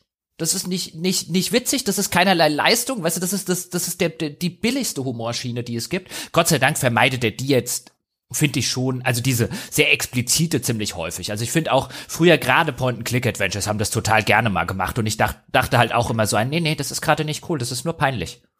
Ja, also er hat schon echt viel drin, ne? Einige davon sind sogar ganz geil, weil äh, er hat ja diese nervige Fee aus äh, Ocarina of Time, Navi, die, dieses Hey, listen, die ist als als äh, als Wecker ist die in dem Spiel drin und der Link in dem Spiel, der kloppt dann halt auch so drauf, wie wenn, wenn man morgens mit der müde mit der Hand den Radiowecker zum Verstummen bringt. Und die Geste von der Figur in dem Moment, die war echt gut, weil da hat's mich also das war halt so ein Ding, da kommt erst das Viech so, hey, listen, hey, listen und ich denke mir so, ah, dumme Referenz und dann macht er aber das, ja, und das ist der Teil, wo ich denke so, das ist Ja, gut. ja, genau. Also, wenn er das macht, macht das ja meistens oder auch den Wilhelm-Schrei. Ich fand den auch selbst, wenn er es nachher ein bisschen erklärt, ähm, finde ich schon, dass das eher auf einem Level ist, wo du sagst, keine Ahnung, wer jetzt noch nie davon gehört hat, ich glaube, der kriegt das nicht mit. Nee, das, aber weißt du, er hat halt so, er ist halt so, das Super er hat Papers, Please, Oracle of Season, er hat das Ding aus Matrix mit, das ist, das ist the sound of Ja, aber bei, bei Papers, Please so musst du wirklich jemandem Klopapier zum Kacken geben. Das fand ich tatsächlich noch ganz nett aus, äh, noch ganz nett umgesetzt. Äh, no. Doch, weil, äh, ich bin, ich Michael bin, Bay ist drin. Ja, Michael so Bay ist, Michael Bay ist auch, das ist halt so ein langweiliger Scherz, weißt du, das ist halt nur ein Scherz von wegen, ja, Habe ich den Michael Bay-Scherz verpasst? ja, wenn, ähm, wenn man irgendwie, man sprengt irgendwie Wenn man eine richtig auf. große Explosion braucht. Ja, und dann kommt der Michael Bay Spruch. Das ist halt, die, das ah, ist halt eher der, ja, der hat gerade nicht gezündet. Ja. Ja. Ja, auch das, das war wohl nur der Windding aus Thief ist drin und so. Also, das ist halt ganz, ganz viel Zeug, so, wo du so denkst, so, das ist nur Name-Dropping, nur das, das, das Insider-Augenzwinkern. So, hey Gamer, hey, hey, ich, ich, ich, ich kenne mich auch aus im Metier, ich bin auch, ich bin auch Gamer. Ist cool, ne? Ist cool, Ich, äh, ich kann, kann mir vorstellen, dass es einfach auch, was die äh, Publikumsreaktion angeht, das ist ja zu äh, 98 Prozent positiv bewertet. Das ist einer der, der bestbewertetsten Titel auf Steam. Das ist so im Bereich 99 bis 97 finden sich ja dann schon wirklich die, die, die Sahnestücke, ja. Die, die Sahneschicht oben auf der Suppe bei Steam. Und ich kann mir vorstellen, dass es einfach den allermeisten Leuten reicht. Genauso wie eben das Marvel Cinematic Universe oder eben Samstagabendunterhaltung äh, im ZDF oder in den privaten Sendern, ja. Wetten, das war nie eine gute und lustige Sendung. Trotzdem haben wir sie alle geschaut und irgendwie als Kind vielleicht sogar gemocht und so sehe ich das bei dem Spiel. Er hat, was er macht, reicht aus und es findet eine genügend große Zielgruppe.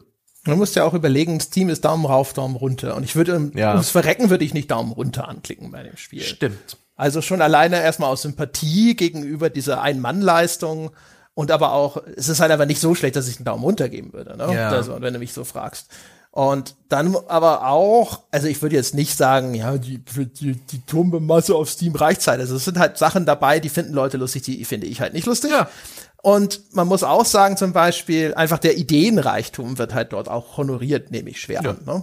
Du hast halt Sachen wie, es kommen die Endcredits, da laufen so Namen einfach quasi, also übers Bild und daraus macht er auch so eine, so eine Puzzlestrecke, indem du dann eben, wenn du die, die, die Namen kannst du runterfallen lassen und dann kannst du sie an anderen Positionen einsetzen. Also der, der vorher der Komponist war, den kannst du jetzt zum Beispiel dann eben als Hintergrunddesigner oder so einsetzen. Und dann verändern sich diese Endcredits anhand dessen, was hätte diese Person, wenn sie diesen Job gehabt hätte, wohl daraus gemacht. Ja. Und das wiederum bringt neue Elemente rein. Das ist leider auch einer von den Dingern. Du siehst es, du merkst, was er da macht. Geil. Und dann geht's viel zu lange, dann noch ein Name, noch ein Name, und dann Ja, denkst du ja, irgendwann stimmt, so, stimmt, ja, ja, ja, ey, das, das nach dem zweiten, spätestens nach dem dritten wäre genug gewesen. Das ist unterm Strich schon wirklich das allergrößte Problem des Spiels, dass es sich mit jeder guten Idee viel zu lange aufhält, bis sie dich nervt. Ja, es ist so ein bisschen. Ich hatte es, glaube ich, vorher geschrieben. So wie der Kumpel äh, äh, abends, der abends, den man abends auf einer Party äh, trifft und der nach zwei Bier lustig ist und nach vier Bier ist er zum Schreien komisch und nach sechs Bier erträgst du ihn nicht mehr, aber er geht erst um vier. Ja, oder wie der Kumpel, der, einen- der einen guten Gag erzählt und dann den, nachdem er gemerkt hat, wie gut er ankommt, erzählt er halt noch fünfmal in der Erwartung, dass die Reaktion immer wieder so ausfällt. ja, genau, genau hintereinander, ja.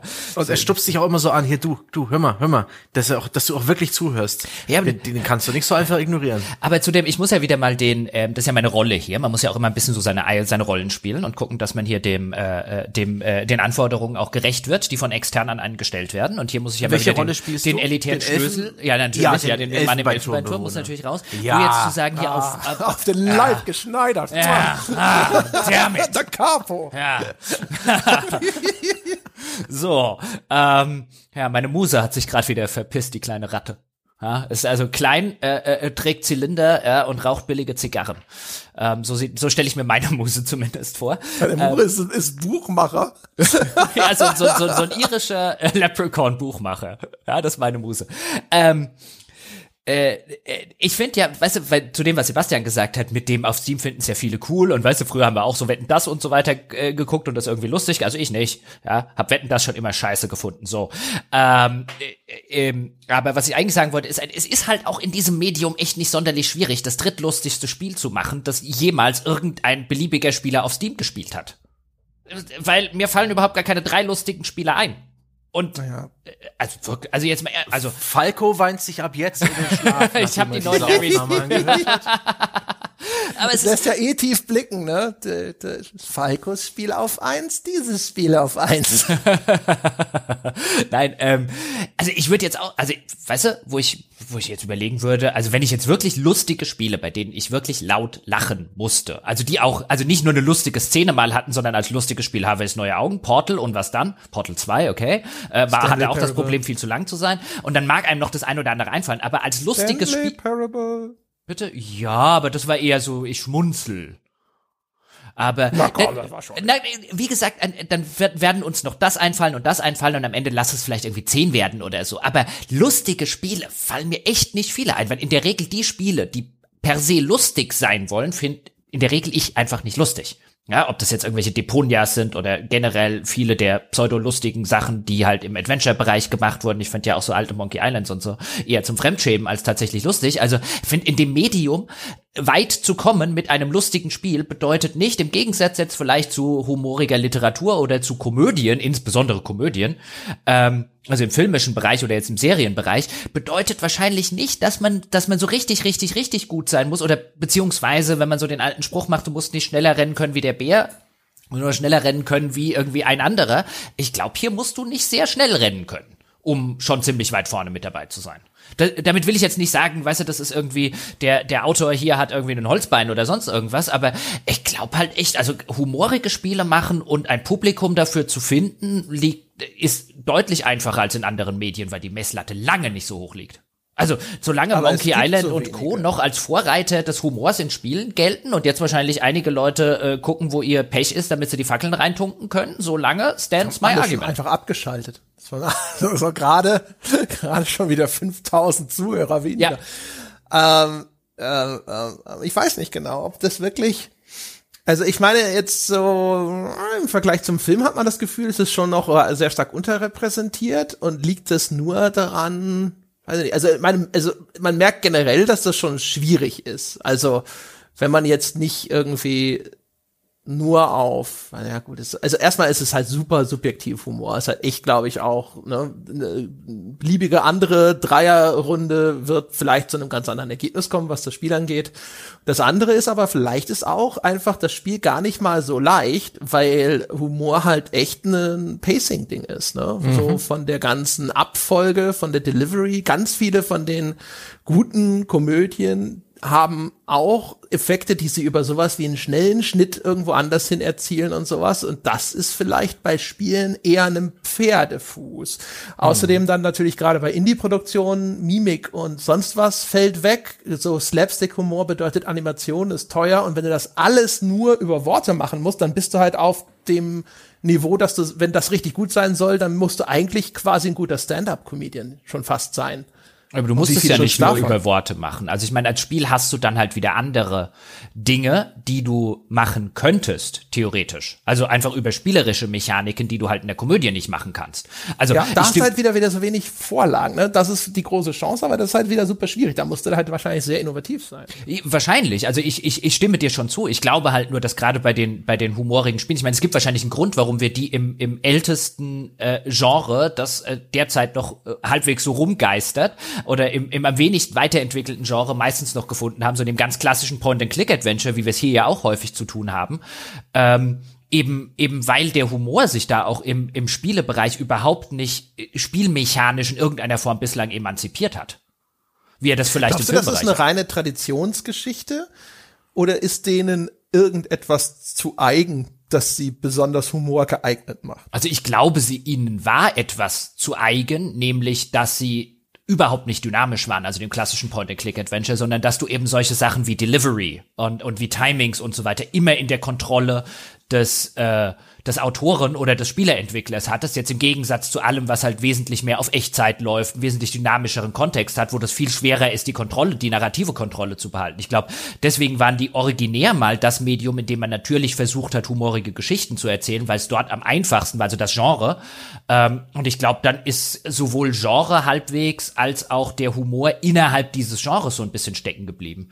Also das Genre der Komödie gewissermaßen, wie wir es haben, oder irgendwie lustige Literatur, oder wie man es auch immer nennen will, Satire und Co., ähm, das hat sich ja so nie rausgebildet im Medium Computerspiel. Also und, und wenn man an Humor in Spielen denkt, denkt man, glaube ich, im aller, allerersten Schritt an Point-and-Click-Adventures. Oder? Überlegt, ob das so ein Ding ist, weil das strukturell das Point-and-Click-Adventure ja häufig so ein Ding ist mit Aufgabenstellung und Lösung. Also dieses, dieses Setup und Payoff ne, von einem Witz mhm. mit der Pointe oder sowas, dort vielleicht irgendwie tatsächlich noch stärker verankert ist als in anderen Genres, wo halt auch dann also da gibt's natürlich nominell ähnliche Strukturen, aber die in einer sehr viel schnelleren Abfolge dann zum Beispiel geschehen oder sowas. Und es wird wahrscheinlich auch irgendwas mit einer Spielzeit zu tun haben, weil kannst du dir vorstellen, also ich meine, klar, es gibt natürlich, ähm, gibt's auch Comedy-Serien, aber in der Regel haben die halt 20 Minuten oder 25 pro Episode. Also es gibt sehr, sehr selten hast du halt Comedy-Serien, die halt 50 bis 60 Minuten Episoden haben. Du hast selten irgendwelche drei Stunden Komödien oder dreieinhalb Stunden Komödien. Das ist wahrscheinlich halt auch eine Sache, dass Humor etwas ist, was nach einer gewissen Zeit halt einfach beim Publikum zu Erschöpfungserscheinungen führt. Hm. Zumindest würde ich das so deuten, angesichts der Tatsache, dass, dass egal in welchem Format, du hast auch keine 800 Seiten lustige Bücher oder so, auch die, so die Terry Pratchett's oder so, halten sich halt eher kurz im Vergleich zu anderer Literatursparten. Also ich würde halt auch annehmen, dass wahrscheinlich das Spielemedium per se dadurch ähm, sich eher für solche Produktionen hier äh, äh, eignet, als für die klassischen AAA-Produktionen. Wer will denn ein 80 äh, äh, Stunden Open-World-humoriges Spiel? Ich weiß nicht, ob das funktioniert. Ja, das hatten wir ja sogar in unserer Spezi wir hatten ja eine Folge zu Humor, da hatten wir das ja auch schon, dass die Spiele auch echt lang sind und es schon extrem schwer ist, äh, wenn man jetzt zum Beispiel wieder in die Richtung von Stand-up schaut oder sowas, hm. ein richtig gutes 45-Minuten-Programm als Stand-up-Comedian zu haben, das halt so richtig sitzt oder sowas. Und wenn die dann anfangen müssen, sowas jedes Jahr, oder wenn sie versuchen, sowas dann auf einmal jedes Jahr neu rauszubringen, dass dann das Niveau extrem sinkt, weil das erste Programm, mit dem werden sie erfolgreich, das haben, das sind die besten aus den zehn Jahren, in denen sie sich abgerackert haben in den kleinsten Dreckskaschem, um bekannt zu werden. Und dann müssen sie schnell quasi eincashen, weil sie jetzt bekannt geworden sind. Und dann schieben sie schnell was nach, aber das ist halt nur das Beste aus einem Jahr. Und dann fällt das Niveau gerne sofort brutal runter. Ja, und es ist halt, es ist halt auch da wieder so ein bisschen die Frage, äh, weißt du, Humor ist ja in vielerlei Hinsicht auch gerne mal derivativ, also insofern, dass es sich halt an irgendetwas anderem abarbeitet. Und ähm, da sind halt Spiele immer noch sehr, sehr auf sich selbst fixiert. Du hast es ja selber gesagt, also dieses Spiel, natürlich kommt dort auch sowas wie der Wilhelm-Schrei und so vor, aber das Ocarina of Time-Beispiel zum Beispiel, also das ist halt auch wieder ein Spiel, das sich sehr, sehr an so anderen Spiele-Insidern abreibt, an Point-and-Click-Adventures von früher, den LucasArts-Geschichten und so weiter und so fort. Und was mir so ein bisschen auch hier in dem Medium fehlt, wenn ich jetzt mein anderes Medium wieder so denke, weißt du, für, für, für Humor in Spielen ist ähm, Monkey Island, wenn wir jetzt das Beispiel nehmen, halt sowas wie im, keine Ahnung, im Fernsehbereich Monty Python. Und da sehe ich halt Unterschiede, die sind in, in einer völlig anderen Galaxis. Ähm, was halt auch, was halt auch den Gegenstand und was die, was die Tiefe und die Komplexität von Satire und so weiter angeht. Und das sehe ich halt im Spielebereich gar nicht diese Sorte ähm, Humor, der halt auch tatsächlich versucht, über satirische beziehungsweise die humoristische Ebene auch zum Beispiel aktuelles politisches Tagesgeschehen, gesellschaftliches Tagesgeschehen, Religion und so weiter auf den, auf, auf den Arm zu nehmen. Ich meine, liegt natürlich auch daran, dass wir in einer anderen Zeit leben. Also wenn Monty Python äh, das Leben des Brian heute veröffentlichen würde, ich glaube ich, die hätten noch einen viel, viel größeren Shitstorm, als sie, als sie früher ohnehin schon an der Backe gehabt haben. Aber kommst du dir vor, wie Thomas Gottschalk bei seinem Jimi Hendrix Auftritt? Was? Der hat einen Jimi Hendrix Auftritt? Nein, aber er ist doch, er hat, er hat, er hat eigentlich einen Shitstorm ge geerntet, weil er doch bei dieser Talkshow dabei war, die wegen ihrer Diskussion über Zigeunersoße und so weiter. Oh, hier klingelt oh. an der Tür. Sorry. Okay. Ähm, äh, Sebastian, hast du die auch gesehen? da, hat die Klingel, da hat die Klingel den an. Saved by the Bell. Was war denn? Äh, Monty Python hatte ja auch mal ein Spiel, aber das war letztendlich auch ein Absurdistan zusammen mit Videoclips mhm. aus Monty Python. Ach Gott, Spieler haben schon die Möglichkeit, lustig zu sein, indem sie vielleicht auch Spielmechaniken nutzen, auf eine unerwartete Art und Weise. Ich, Aber das ist echt so schwierig ich, mit dem Timing noch. Ich habe selten bei einem Spiel so sehr gelacht wie bei Harveys Neue Augen, weil ich das ja äh, vorhin zitiert habe. Wenn du halt, weil, weil die auch schön die Sachen halt äh, umsetzen, nämlich du machst die ganze Zeit als dieses kleine brave Mädchen Lilly, machst du halt die ganze Zeit Sachen wie im typischen Point-and-Click-Adventure, weil du die halt machen sollst und weil sie es gesagt bekommt. Und sie ist das bravste Mädchen der ganzen Welt und die macht natürlich immer, was ihr gesagt wird. Und dann schaffst du es, einen, einen äh, Mitschüler dabei zum Beispiel in die Luft zu jagen. Und seine letzten Worte sind, muss das blinken, Lilly? Und dann macht's bumm und ich musste mich so, also, weißt du, das war halt humoristisch auf eine, also es macht sich halt nicht nur über, also ich meine, du hast gerade einen kleinen Mitschülerjungen in die Luft gejagt äh, äh, und fühlst dich irgendwie nicht schlecht dabei, also deine Figur nicht, weil die hat ja nur gemacht, was man ihr sagt und dieses Ganze, sie macht nur, was man ihr sagt, über das macht, macht sie sich lustig. Und dann diese, dieses Unschuldige des, des, des Jungen. Also Spiele können das schon. Das ist nicht so, als könnte das das Medium nicht. Aber das ist das einzige Spiel, das sich auch in die Sorte Humor mal so richtig rangetraut hat, das ich kenne. Gibt bestimmt ja, auch andere. So diesen, diesen ganz absurden Humor, das ist schon selten. Also inzwischen hast du ja eher den Comic Relief, den, den lustigen Side-Charakter, der äh, oft eigentlich nicht lustig ist wir hatten ja vor kurzem den Podcast zu Ghost Tsushima, wo du deine Eindrücke hattest, und da gab es ja auch diesen, den windigen Sake-Verkäufer. Und der ist so offensichtlich der lustige Sidekick, ja, der, der, der durchgebrannte Typ mit, mit seinen spinnerten Ideen. Und es ist, er ist sowas, er ist in Sekunde eins langweilig und das ist sein Charakter in Sekunde eins zu 100 Prozent begriffen und das ist furchtbar. Aber immerhin, hier und da gibt's doch noch Spiele, wo ich, und das bieten wir auf die Humor äh, weiche komplett ab. Gibt Spiele, die ich lustig finde, die ich mag, die äh, die Yakuza-Reihe beispielsweise. Eigentlich ähm, ernste Action-Adventure-Kost, inzwischen auch Rollenspiel. Die anderen waren bis jetzt Prügelspiele. Und da kommt der Humor durch Zwischensequenzen und vor allem durch unerwartete, absurde Situationen und absurdes Gameplay. Wenn ein Gegner im Rollenspielkampf beispielsweise seinen großen Hammer hebt und dann nach hinten umfällt. Oder ein anderer Gegner halbnackt mit einer Luftmatratze in der Hand, greift dich an, indem er dir eine Ganzkörpermassage mit seinem Körper verpasst und sowas, wo Absurdität und Unerwartetes, das ist nicht direkt, das sind nicht direkt Gags, aber das ist lustig. Sowas mag ich auch. Und das ist richtig dosiert. Es ist nicht der Inhalt des Spiels, es bereichert das Spiel. Da bin ich übrigens wieder. Ah, jetzt erzähl mir die Thomas Gottschalk-Geschichte fertig, die interessiert mich jetzt. Ja, also Thomas Gottschalk, es gab vor, vor kurzem einen Shitstorm wegen dieser Talkshow, letzte Instanz heißt die, glaube ich, und da haben sie eben über die ne, Zigeunersoße und sowas, weil das ist gestrichen werden, weil das äh, ein abwertender Begriff ist und sowas. Und das muss insgesamt, so sagt zumindest Twitter Deutschland mir, eine sehr peinliche Runde gewesen sein, wo alle gesagt haben so, nein, was denn, das ist ja, ne, und so weiter. Und auf jeden Fall Thomas Gottschalk war anscheinend mit dabei. Und der hat dann aber dort noch erzählt, dass er sich ja irgendwann mal auf so einer Party vor lauter weißen Bankern als Jimi Hendrix verkleidet hat. Aber das war eine, eine, eine Verneigung vor Jimi Hendrix, weil er so ein Jimi Hendrix-Fan war. Aber da so vor diesen Leuten zu stehen, da hat er schon gemerkt, wie es ist, wenn man sich als Schwarzer zu fühlen. Das kam nicht so gut an. Oh boy. Oh Ja, boy. Ah. Vielleicht hier mal on the record zu sagen, also es ist mir offen gestanden persönlich vollkommen Banane, wir leben immer noch in einem freien Land, ob jemand jetzt unbedingt noch äh, äh, Begriffe mit Z oder Paprikasauce dazu sagen will. Ich, für mich persönlich, ja, kann ich immer nur sprechen, würde sagen, wenn ich ein Restaurant hätte, hätte, würde das schon seit seit Jahren äh, bei mir Paprikasauce und Paprikaschnitzel heißen, einfach weil es ein abwertender Begriff ist, weil es keinen vernünftigen Grund gibt, ihn weiterhin zu benutzen, weil es mir keinen einzigen Millizacken aus der Krone bricht dazu Paprikasauce zu sagen.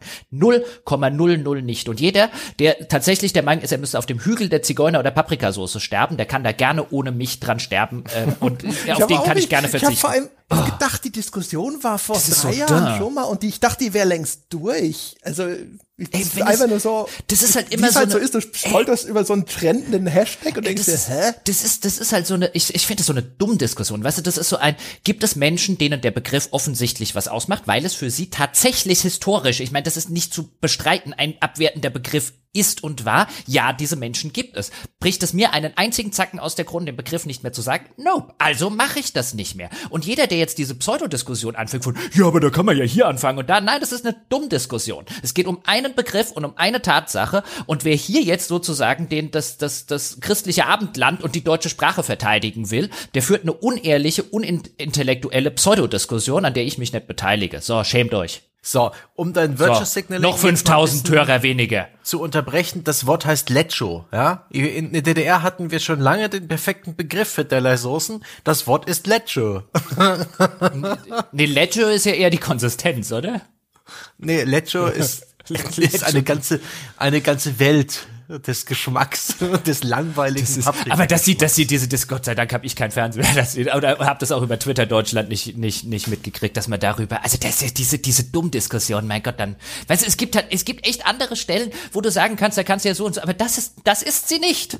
Das ist halt einfach, Der sag's halt nicht. Verein zum Schutz des Mohrenkopfes ist entsetzt. Ja, das ist genau so ein Beispiel, ja. Oh, heute darf man nicht mal mehr, darf man darf nicht mal mehr Mohrenkopf sagen, man muss jetzt Schokokuss, ja und?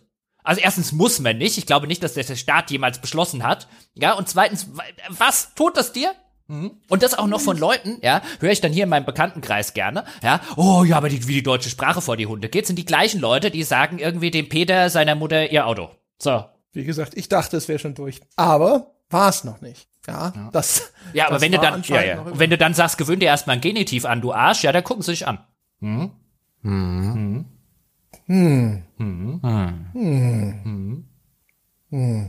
Also, wo waren wir denn stehen geblieben?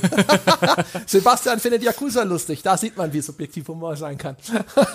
Ah, gut, gut, ja, touché, touché. Ich, äh, ich meine, wir haben ein kurzes Vier-Stunden-Spiel gespielt. Wir haben ausführlich drüber gesprochen. Es ist ungefähr so, es ist schon mehr Gesprächsfleisch dran, als ich be be befürchtet habe. Aber Bist du schon Ja. leer? Was ist also denn die, jetzt die, hier der, überhaupt generell? der, diese Pappschale äh, Currywurst ist leer gefressen und auch die ganze Currysoße mit dem Brötchen aufgetopft. Ich weiß nicht, was du noch damit machen willst. Also bei ja. mir ist noch Bier drin. Und was ist denn mit dem, jetzt mal, jetzt mal vielleicht weg vom konkreten Spiel, aber wir haben ja jetzt schon so ein paar Beispiele genannt von Titeln, die sich eben an dieser Art von Metadiskurs über das, das Medium spricht sozusagen auch über sich selbst äh, beteiligen oder nur beschäftigen. Ich finde, in- den guten Momenten dieses Spiels habe ich wieder für mich gesehen, wenn das mal einer richtig gut machen würde, fände ich das schon sehr geil. Ging euch das auch so? Weil ich fand halt, wie gesagt, also jetzt die, die Stelle mit dem, ich fülle mein Loch einfach mit Gold auf oder so, ich mir gedacht so, boah, wenn man auf dem Niveau von Cleverness agieren könnte, durch, und das ein bisschen durchhält, ja, über einen längeren Zeitraum, dann fände ich das schon ziemlich geil. Ich musste auch sofort wieder an dieses Werbespiel denken, damals zu Bulletstorm. Du Duty Calls, habe ich auch schon in ein paar Podcasts immer referenziert, dass so eine Call of Duty Parodie war und dann vor allem dieses ständige Rangaufsteigen, ja, die extrinsische Karotte in Call of Duty verarscht hat. Und das fand ich in der Zeit damals auch schon ziemlich brillant gemacht. Also das Spiel, das halt dir einfach bei jeder jeder Handlung fürs gerade Auslaufen hat's dich sofort Master Sergeant Extreme mhm. sozusagen mhm. genannt, ja, und auf die Schulter geklopft und war total begeistert von allem, was du tust. Und äh, so auf dem Level, äh, muss ich sagen, kann das schon echt super funktionieren. Und das ist eigentlich fast schade, dass sich daran nicht noch mehr Leute versuchen. Stimmt schon, die äh, Sp gewohnte Spielfunktionen einfach komplett anders verwenden, um damit äh, zu belustigen und zu überraschen. Ja, aber nicht nur, nicht, ich meine nicht den Mechanismus, sondern wirklich auch konkret, äh, weißt du, so wie äh, jetzt wirklich eine Satire halt ja. ist. Ne? Und es gibt jetzt natürlich viele, die sich an sowas, so, so einem Metathema noch irgendwo, aber gibt's denn irgendwas, was wirklich konkret satirisch ist jetzt? Außer jetzt, also hier in dem Falle, der, der Free-to-Play-Abschnitt, der will es. Das ist jetzt vielleicht nicht super gelungen, aber der macht es also, nicht. Aber ansonsten. Ich, ich könnte, ich könnte schon ein Stück weit verargumentieren, dass äh, die Welt von äh, GTA 5 eine satirische Welt ist. Ja, auf die aber Welt, aber jetzt auf die Medium. echte Welt. Ja, ja. Ich rede jetzt von, gibt es wirklich ein Computerspiel, äh, die konkret andere Spiele, also die als Satire also auf, auf das Medium fungieren. Ich bin mir sicher, ich vergesse gerade eines mindestens. Ich habe das Gefühl, es gab da was, aber ja, Stanley Parable ist schon eine Satire auf das Medium. Stanley Parable sicherlich, ja. Also es ist, ist zumindest erzählt etwas über das Medium auf eine satirische Art und Weise oder benutzt sich der Erzählweise. Und ähm, ja, Harveys neue Augen tut das auch. Ja, Open World, The Game oder sowas gab's auch mal. Das hat so die Ubisoft-Formel in ganz primitiv nachgebaut, aber auch ich find, jetzt als einfacher Schäkelklopfer. Ich, ich, ich finde halt beinahe ein bisschen schade, dass es das eben macht, weil das ist, das ist halt so die niedrig hängende Frucht ist. Ein macht doch mhm. ein Spiel darüber, ähm, auf satirische Art und Weise, was es heißt, ein Spiel zu sein. Und das finde ich eigentlich so von den, von den ganzen Dingen, die sich ein Spiel vornehmen könnte, um mal zu über um mal auf spielerische Weise deutlich zu machen, wie ist es denn uh, zu sein, ist halt, wie ist es denn ein Spiel zu sein, zwar niedrig hängend, aber auch das langweiligste. Wenn dann nämlich mal Spiele hingehen und es tatsächlich schaffen, auf spielerische Weise zu zeigen, wie es jetzt vielleicht ist, äh, keine Ahnung, jetzt nehmen wir, ähm, nehmen wir wieder das, das berühmte Edith Finch Beispiel, einer monotonen Tätigkeit nachzugehen und sich in einen Tagtraum reinzuflüchten. Ich finde halt, da ist das viel gewinnendere. Am Ende gehe ich aus so einem Spiel wie aus dem heute raus so mit ein bisschen ein, wenn das jetzt mit den ganzen vielen coolen Ideen und auch so den spielmechanischen Lösungen für so Probleme, wie du jetzt gesagt hast, André, mit dem ich fülle das mit Geld auf. Das könnte man ja auch da anders metaphorisch, wenn es um einen ganz anderen Gegenstand inhaltlich gehen würde, könnte man ja sowas machen. Ich finde es eigentlich schade, dass Spiele so auf dieser lustigen satirischen Ebene immer noch so ein bisschen stehen bleiben, anstatt dann mal wirklich ähm, zu sagen, wir, wir versuchen jetzt mal, wie ist es denn zum Beispiel jetzt bei, bei Edith Finch gemacht hat, eben eine solche Person ähm, den Tag äh, nachzuempfinden? Oder wie ist es denn, wenn man einer, ich meine, Spiele könnten das ja, Spiele könnten ja zu sagen, wir gucken mir mal an, wie das auf einer spielerischen Art und Weise oder auf einer spielmechanischen Art und Weise, wie es ist, wenn man Außenseiter ist, ausgegrenzt wird. Solche Dinge, das könnten Spiele ja alles machen, aber ähm, sie, sie gefallen sich halt viel zu häufig darin und ich kann nachvollziehen, warum, insbesondere wenn nur eine Person da dran mitarbeitet, dass man da vielleicht inhaltlich dann erstmal die niedrigste Frucht pflückt, ist nachvollziehbar.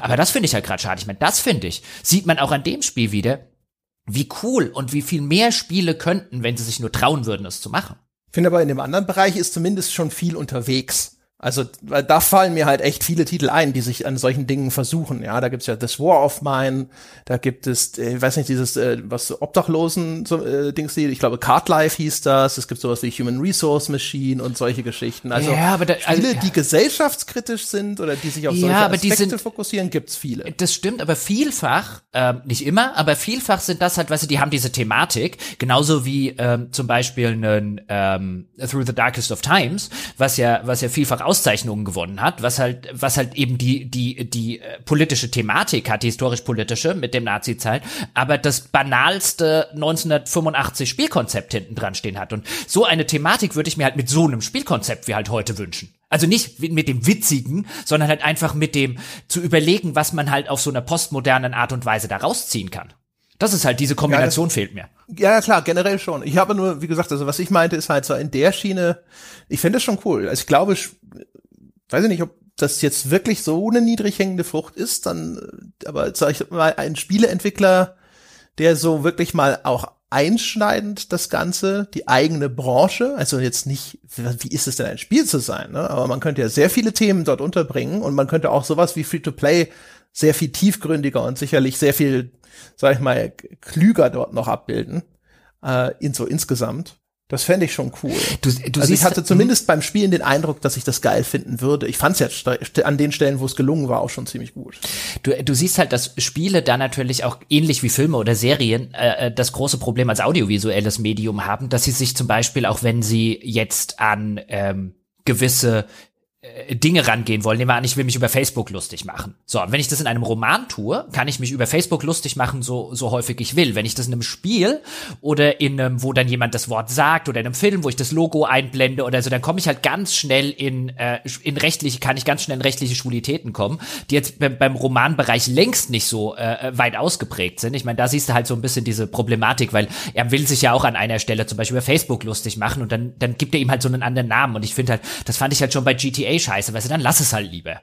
Ja, anstatt diesen, dieses Pseudo-Facebook, von dem jeder denkt, dass es Facebook sein soll, aber nicht Facebook ist, weil das ist dann halt ein, also so ein Humor auch, auch, insbesondere wenn er satirisch sein soll und wenn er halt auch tatsächlich zeitpolitische und so weiter Sachen beinhalten soll, dann nenn das Kind beim Namen oder lass es bleiben. Ich finde dann eher schade, dass das, in den Medien anscheinend immer noch nicht geht. Also Weil- wenn ja. das, also erstmal keine Ahnung, wie die rechtliche Situation da wirklich aussieht. Vielleicht ist es so notwendig, aber ich kann gut damit leben, dass wir alle wissen, wer gemeint ist und das geht jetzt halt nicht, weil Anwälte. Ja, aber dann bleibt halt häufig der Witz auf dem Niveau, hahaha, guck mal, was er für ein verballhornter Name von Facebook jetzt draus gemacht hat. Und das ja, ist ich halt, sag ja, oh. das Problem ist aber eben nicht, dass, dass, dass da nicht Facebook steht, sondern was dann draus gemacht wird. Das war auch bei GTA das Problem, dass das dann alles mir zu luschig war. Aber wenn du dir sowas anschaust, wie zum Beispiel Silicon Valley als Fernsehserie, die machen das halt brillant und die nennen jetzt auch nicht hier jedes Tech-Startup beim Namen, das sie verarschen. Ja, Silicon Valley ist wirklich eine tolle äh, Satire und äh, hat auch schöne Schnittmengen mit der Games-Branche, kann ich nur empfehlen.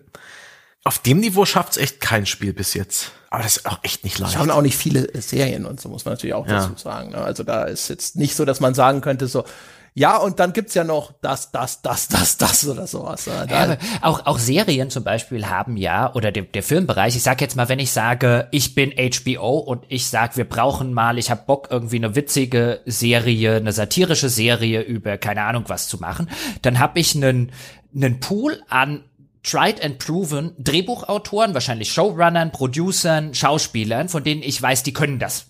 Das heißt noch nicht, dass am Schluss unterm Strich ähm, äh, immer irgendwas Brillantes dabei rauskommt, weil vielleicht irgendwo äh, äh, irgendwelche Schnittstellen und so weiter, da kann immer was passieren, aber ich habe Leute, von denen weiß ich, die können komische Drehbücher schreiben, die können das richtig gut. Ich habe Leute, von denen weiß ich, die können das Schauspielern, die haben das Timing und so weiter. Ich habe Leute, denen weiß ich, die können eine Show in dem Umfang produzieren und so weiter und so fort. Und wahrscheinlich kann ich so schnell, wenn die halt nichts anderes zu tun haben, gerade kann ich so schnell ein Team zusammenstellen von Leuten, die das können. Beim Spielebereich wüsste ich schon gar nicht wahrscheinlich ein, jetzt willst du jemanden haben für ein humoriges Spiel. Haben wir denn einen, wo du jetzt sagen würdest? Ähm, also weißt du, Ron Gilbert, so ungefähr. Aber haben wir noch einen Ron, haben wir einen modernen Ron Gilbert? Tim Schäfer. Ja, genau, Tim Schäfer. Also die, die, war halt noch nie mein Humor jetzt an der Stelle. Also nee, ich fand auch Psychonauts nicht komisch. Also ich finde das, finde das unkomisch. Bei, bei Tim Schäfer macht man den Karton auf und die Motten kommen einem entgegengeflogen. also- und der Humor von vor 20 Jahren. Ja, da kommt dann halt Fips Asmussen oder Harald Junke kommen da raus. Ach, schön. Oh, jetzt, jetzt wieder 5000 Hörer weg. ja. Jetzt ist schon keiner mehr da, wir sind jetzt nur noch unter uns. Ah. Ist, Fal- Falco, Falco hat inzwischen auch Heulkrämpfe, immer noch. hatte Seit ich er schon deabonniert auf Twitter. Macht jetzt, den, macht jetzt den Buchpodcast alleine, er redet mit dem Buch. Wie es ist, ein Buch zu sein. Das Buch spricht da auch selbst mit so einer tiefen, verstellten Stimme mit Akzent. Nein. Nee, aber das ist, äh, das ist, äh, äh, glaube ich schon, also ich, weißt du, das ist halt ein Talent. Ähm, und wenn ich jetzt, oder wenn man jetzt, das hatten wir ja schon häufig an anderer Stelle, weißt du, wenn ein guter Schriftsteller, wenn ein guter Autor bist, warum solltest du, also dann ist der, warum solltest du Spiele schreiben? Also das ist wahrscheinlich der letzte Punkt, an den man, zu dem man geht, wenn man irgendwie äh, äh, talentierter Autor ist, ähm, weil überall anders halt in der Regel mehr Geld und kreative Kontrolle wirken dürften. Also insbesondere, wenn man halt noch schafft, sich in der heutigen Zeit irgendwie als Schriftsteller, als klassischer zu äh, äh, etablieren. Ähm, und zumal im Spielebereich ja sowieso insbesondere bei den Autoren relativ wenig Geld überhaupt nur erst zu holen ist und man ja. ziemlich weit unten auf der äh, internen Leiter steht. Aber wenn man jetzt auch noch ein sehr großes Talent für das Humoristische hat, auch da, warum sollte man in den Spielebereich gehen? Ich meine, dann gibt's viele andere Industrien und die Stand-up-Comedy und, und, und, und, und. Ähm, auch da wieder die Frage ein, haben wir da vielleicht wenig, einfach weil die entsprechend talentierten Leute keinerlei Grund haben, in die Industrie zu kommen? Ja, ich denke auch, dass Spiel als Medium einfach das schwierigste Medium ist, als ob Leonardo da Vinci irgendwie seine, seine berühmten Gemälde halt irgendwie auf weiß ich, Kuchenteig hätte malen müssen. Das wäre sehr viel schwieriger gewesen als Firnis oder irgendwie Leinwand. Äh, ich sag mal, der Michelangelo hätte gesagt, bevor er sich noch mal den Rücken da oben in der Kapelle kaputt macht, zeig mal den Kuchenteig.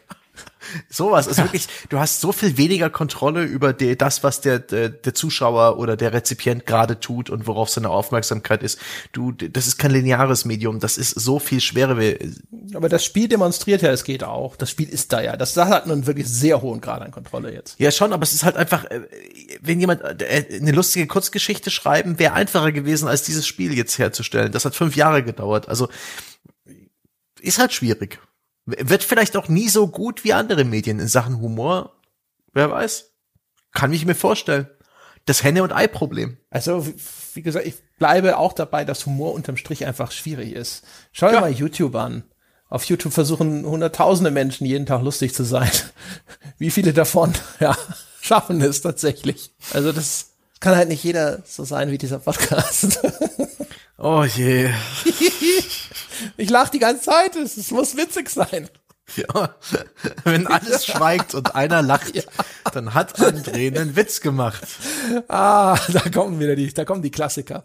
Der wird ja. auch nicht alt, Sebastian, ist auch keiner von den Gags, die irgendwann erzählt wurden und alle haben damit, gelacht und seitdem damit werde ich irgendwann äh, äh, auf Tour gehen auf nee, junge Menschen, äh, also Kinder ähm, äh, nerven als alter Sack in der.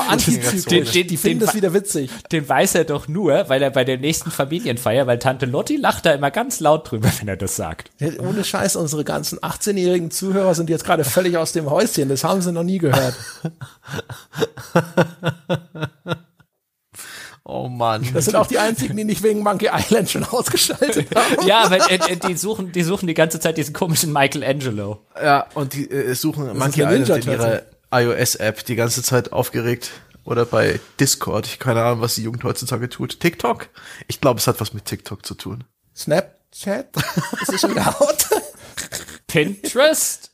Äh, äh, hier, äh, wie heißt es? Nicht Treehouse, sondern Clubhouse. Grinder. Clubhouse. Clubhouse. Clubhouse. Ich habe ja einen Invite zu Clubhouse. Ich habe äh, neulich äh, ähm, äh, äh, im äh, Radio hat äh, mir eine Radiojournalistin hat mir Clubhouse äh, vorgestellt und dann hat sie gesagt, sie geht jetzt mein Clubhouse, ja, also live sozusagen, um einem zu zeigen, wie das hier alles funktioniert, aber jetzt muss sie äh, das quasi Aufnahmeequipment ausschalten, weil man da nicht mitschneiden darf. Und da habe ich gedacht, dann ist aber jetzt Radio echt nicht eine Kulle. Variante, um jetzt näher zu. Ja, und jetzt sagt gerade einer das und das. Es war halt schon so ein, hm, vielleicht versuchst du das mal als Artikel für die Webseite. Das ist so ein Play-by-Play -play dann. Ja. Da ist jetzt gerade Edgelord 96 wieder. Ja. Und das ist schon recht kontrovers, was er sagt. Ja, und jetzt hat er auch noch ein Bild gepostet.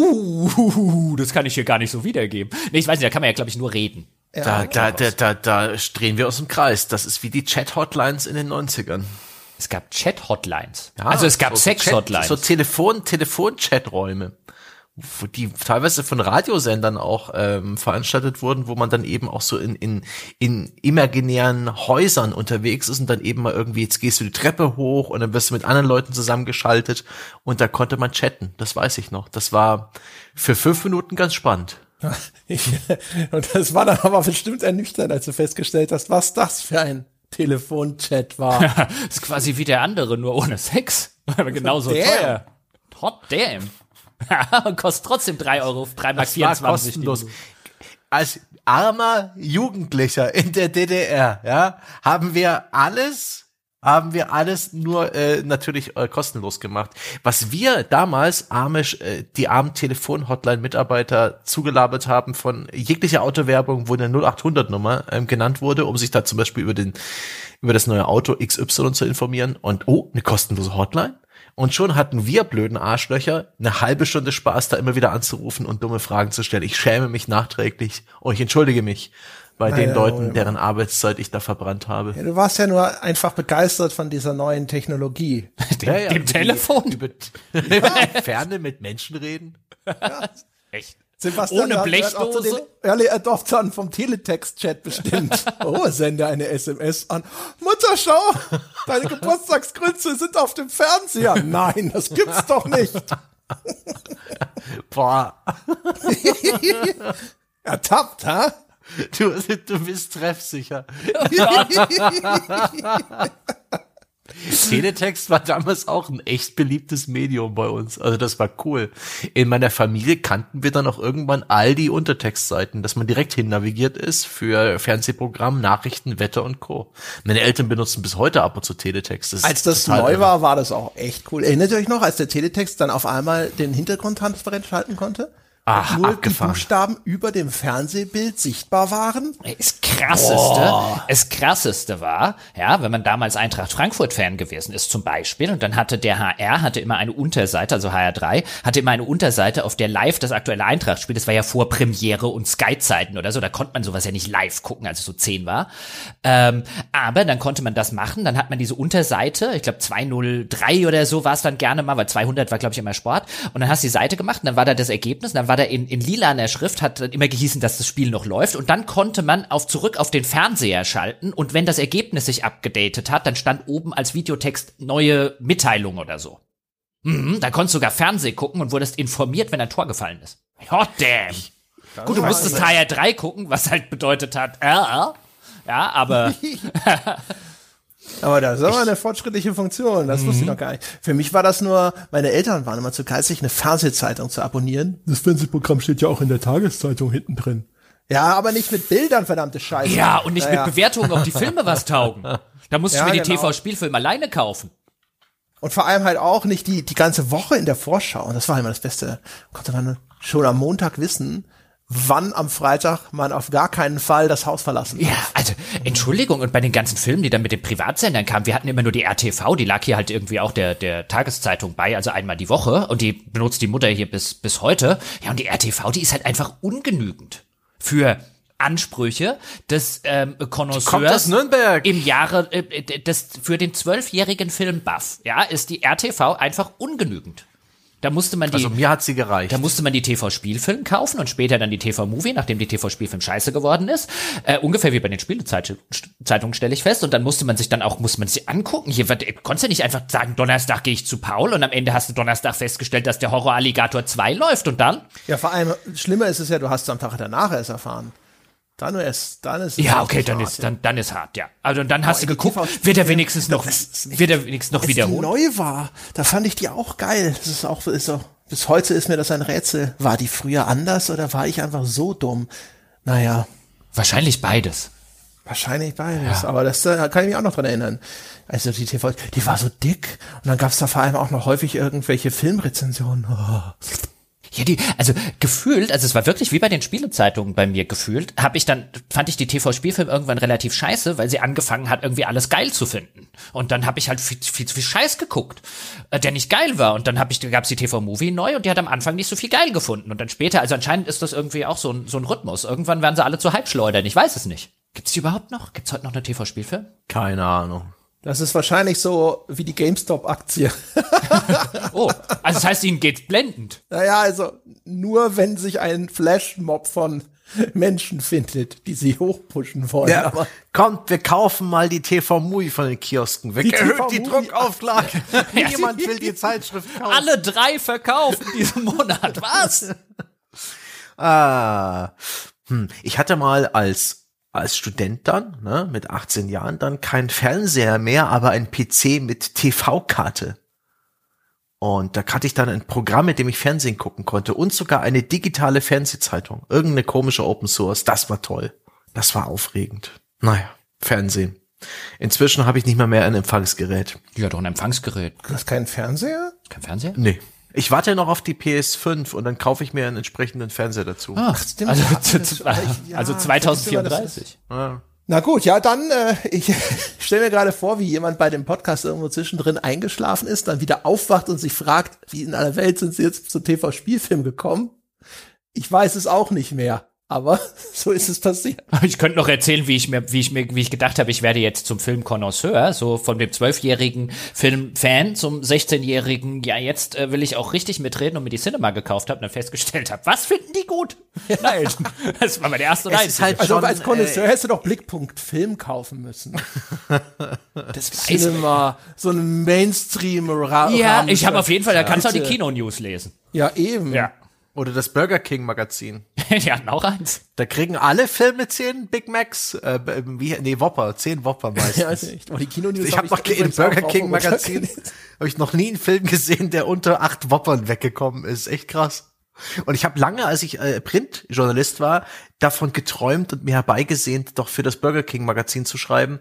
Das sah so aus, als ob jede Seite in einer halben Stunde fertig geschrieben ist. Da musste man ja bloß die Pressemitteilung leicht umformulieren und acht Whopper drunter setzen und das die zwei Pressebilder einfügen. Sicherlich ein erquickliches Geschäft. Boah, Klar. ja, das denkst du jetzt, aber die Wahrheit ist bestimmt echt schlimm, weil wahrscheinlich haben die halt auch noch die Kino-News geschrieben und noch, keine Ahnung, fünf andere Kundenmagazine. Und Ja. außerdem kam dann deine, deine Rezension ständig die, die Anmerkungen vom Verleih zurück. Das ist aber schlecht formuliert. Das ist aus ihrer Pressemitteilung. Das gefällt uns trotzdem nicht. ja, das ist uns zu kritisch formuliert. Ich habe geschrieben, es ist fantastisch. Ja, das ist zu kritisch. Bitte noch mehr Das ist ihr. Text. Das, das, darum geht's doch jetzt gar nicht. Aber, aber ich finde es schön, dass Sebastian offensichtlich bis heute irgendwie zu der Überzeugung gekommen ist, da saßen Menschen, haben eine Pressemitteilung leicht umformuliert und acht Wopper drunter gesetzt, haben damit viel Geld verdient. Also du scheinst echt der Meinung zu sein, dass das haben sich für die, die das gemacht haben, gelohnt. Ich glaube eher, das waren irgendwelche. Ja, ja, das waren garantiert irgendwelche Freiberufler, die quasi acht Wopper dafür gekriegt haben. So eine halb gestempelte Kundenkarte. Muss ich ja nur noch zwei selber kaufen und schon gibt es sogar noch eine kleine Pommes. Ah, Wenn ich jetzt spare, wenn ich jetzt spare, kann Das ich auch wird mal, ein Wochenende. kann ich auch was trinken. da, da muss ich mal gleich im Teletext-Chat Bescheid sagen. Ach Gott, jetzt ist aber Schluss. So, Ja. meine Damen und Herren. Das war die Folge zu There's No Game. Und auch äh, Da There's war no keine Podcast. Nicht wirklich. Also da war schon, also egal. Also vielen Dank, wenn ihr bis jetzt an den äh, Apparaten geblieben seid. Vielen Dank, äh, falls ihr Unterstützer dieses Podcasts seid. Falls nicht, ihr könnt diesen Podcast auf verschiedene Arten unterstützen. Zum Beispiel könnt ihr auf iTunes eine verdiente 5-Sterne-Wertung verteilen oder ihr könntet uns folgen auf Spotify oder ihr könntet uns Geld geben. Das mögen wir. Geld ist schön. Deswegen haben wir gamespodcast.de slash abo oder patreon.com slash auf ein Bier eingerichtet. Dort könnt ihr das Geld quasi einwerfen. Und dafür spuckt der liebe Auto auf ein Bierautomat dann auch ganz viele fantastische Bonusfolgen raus, die wirklich fast alle auch viel mehr beim Thema bleiben. In diesem Sinne, ihr könnt mit uns über diese Folge diskutieren im Weltbesten Spieleforum unter forum.gamespodcast.de. Das war's für diese Woche. Wir hören uns nächste Woche wieder. Bis dahin.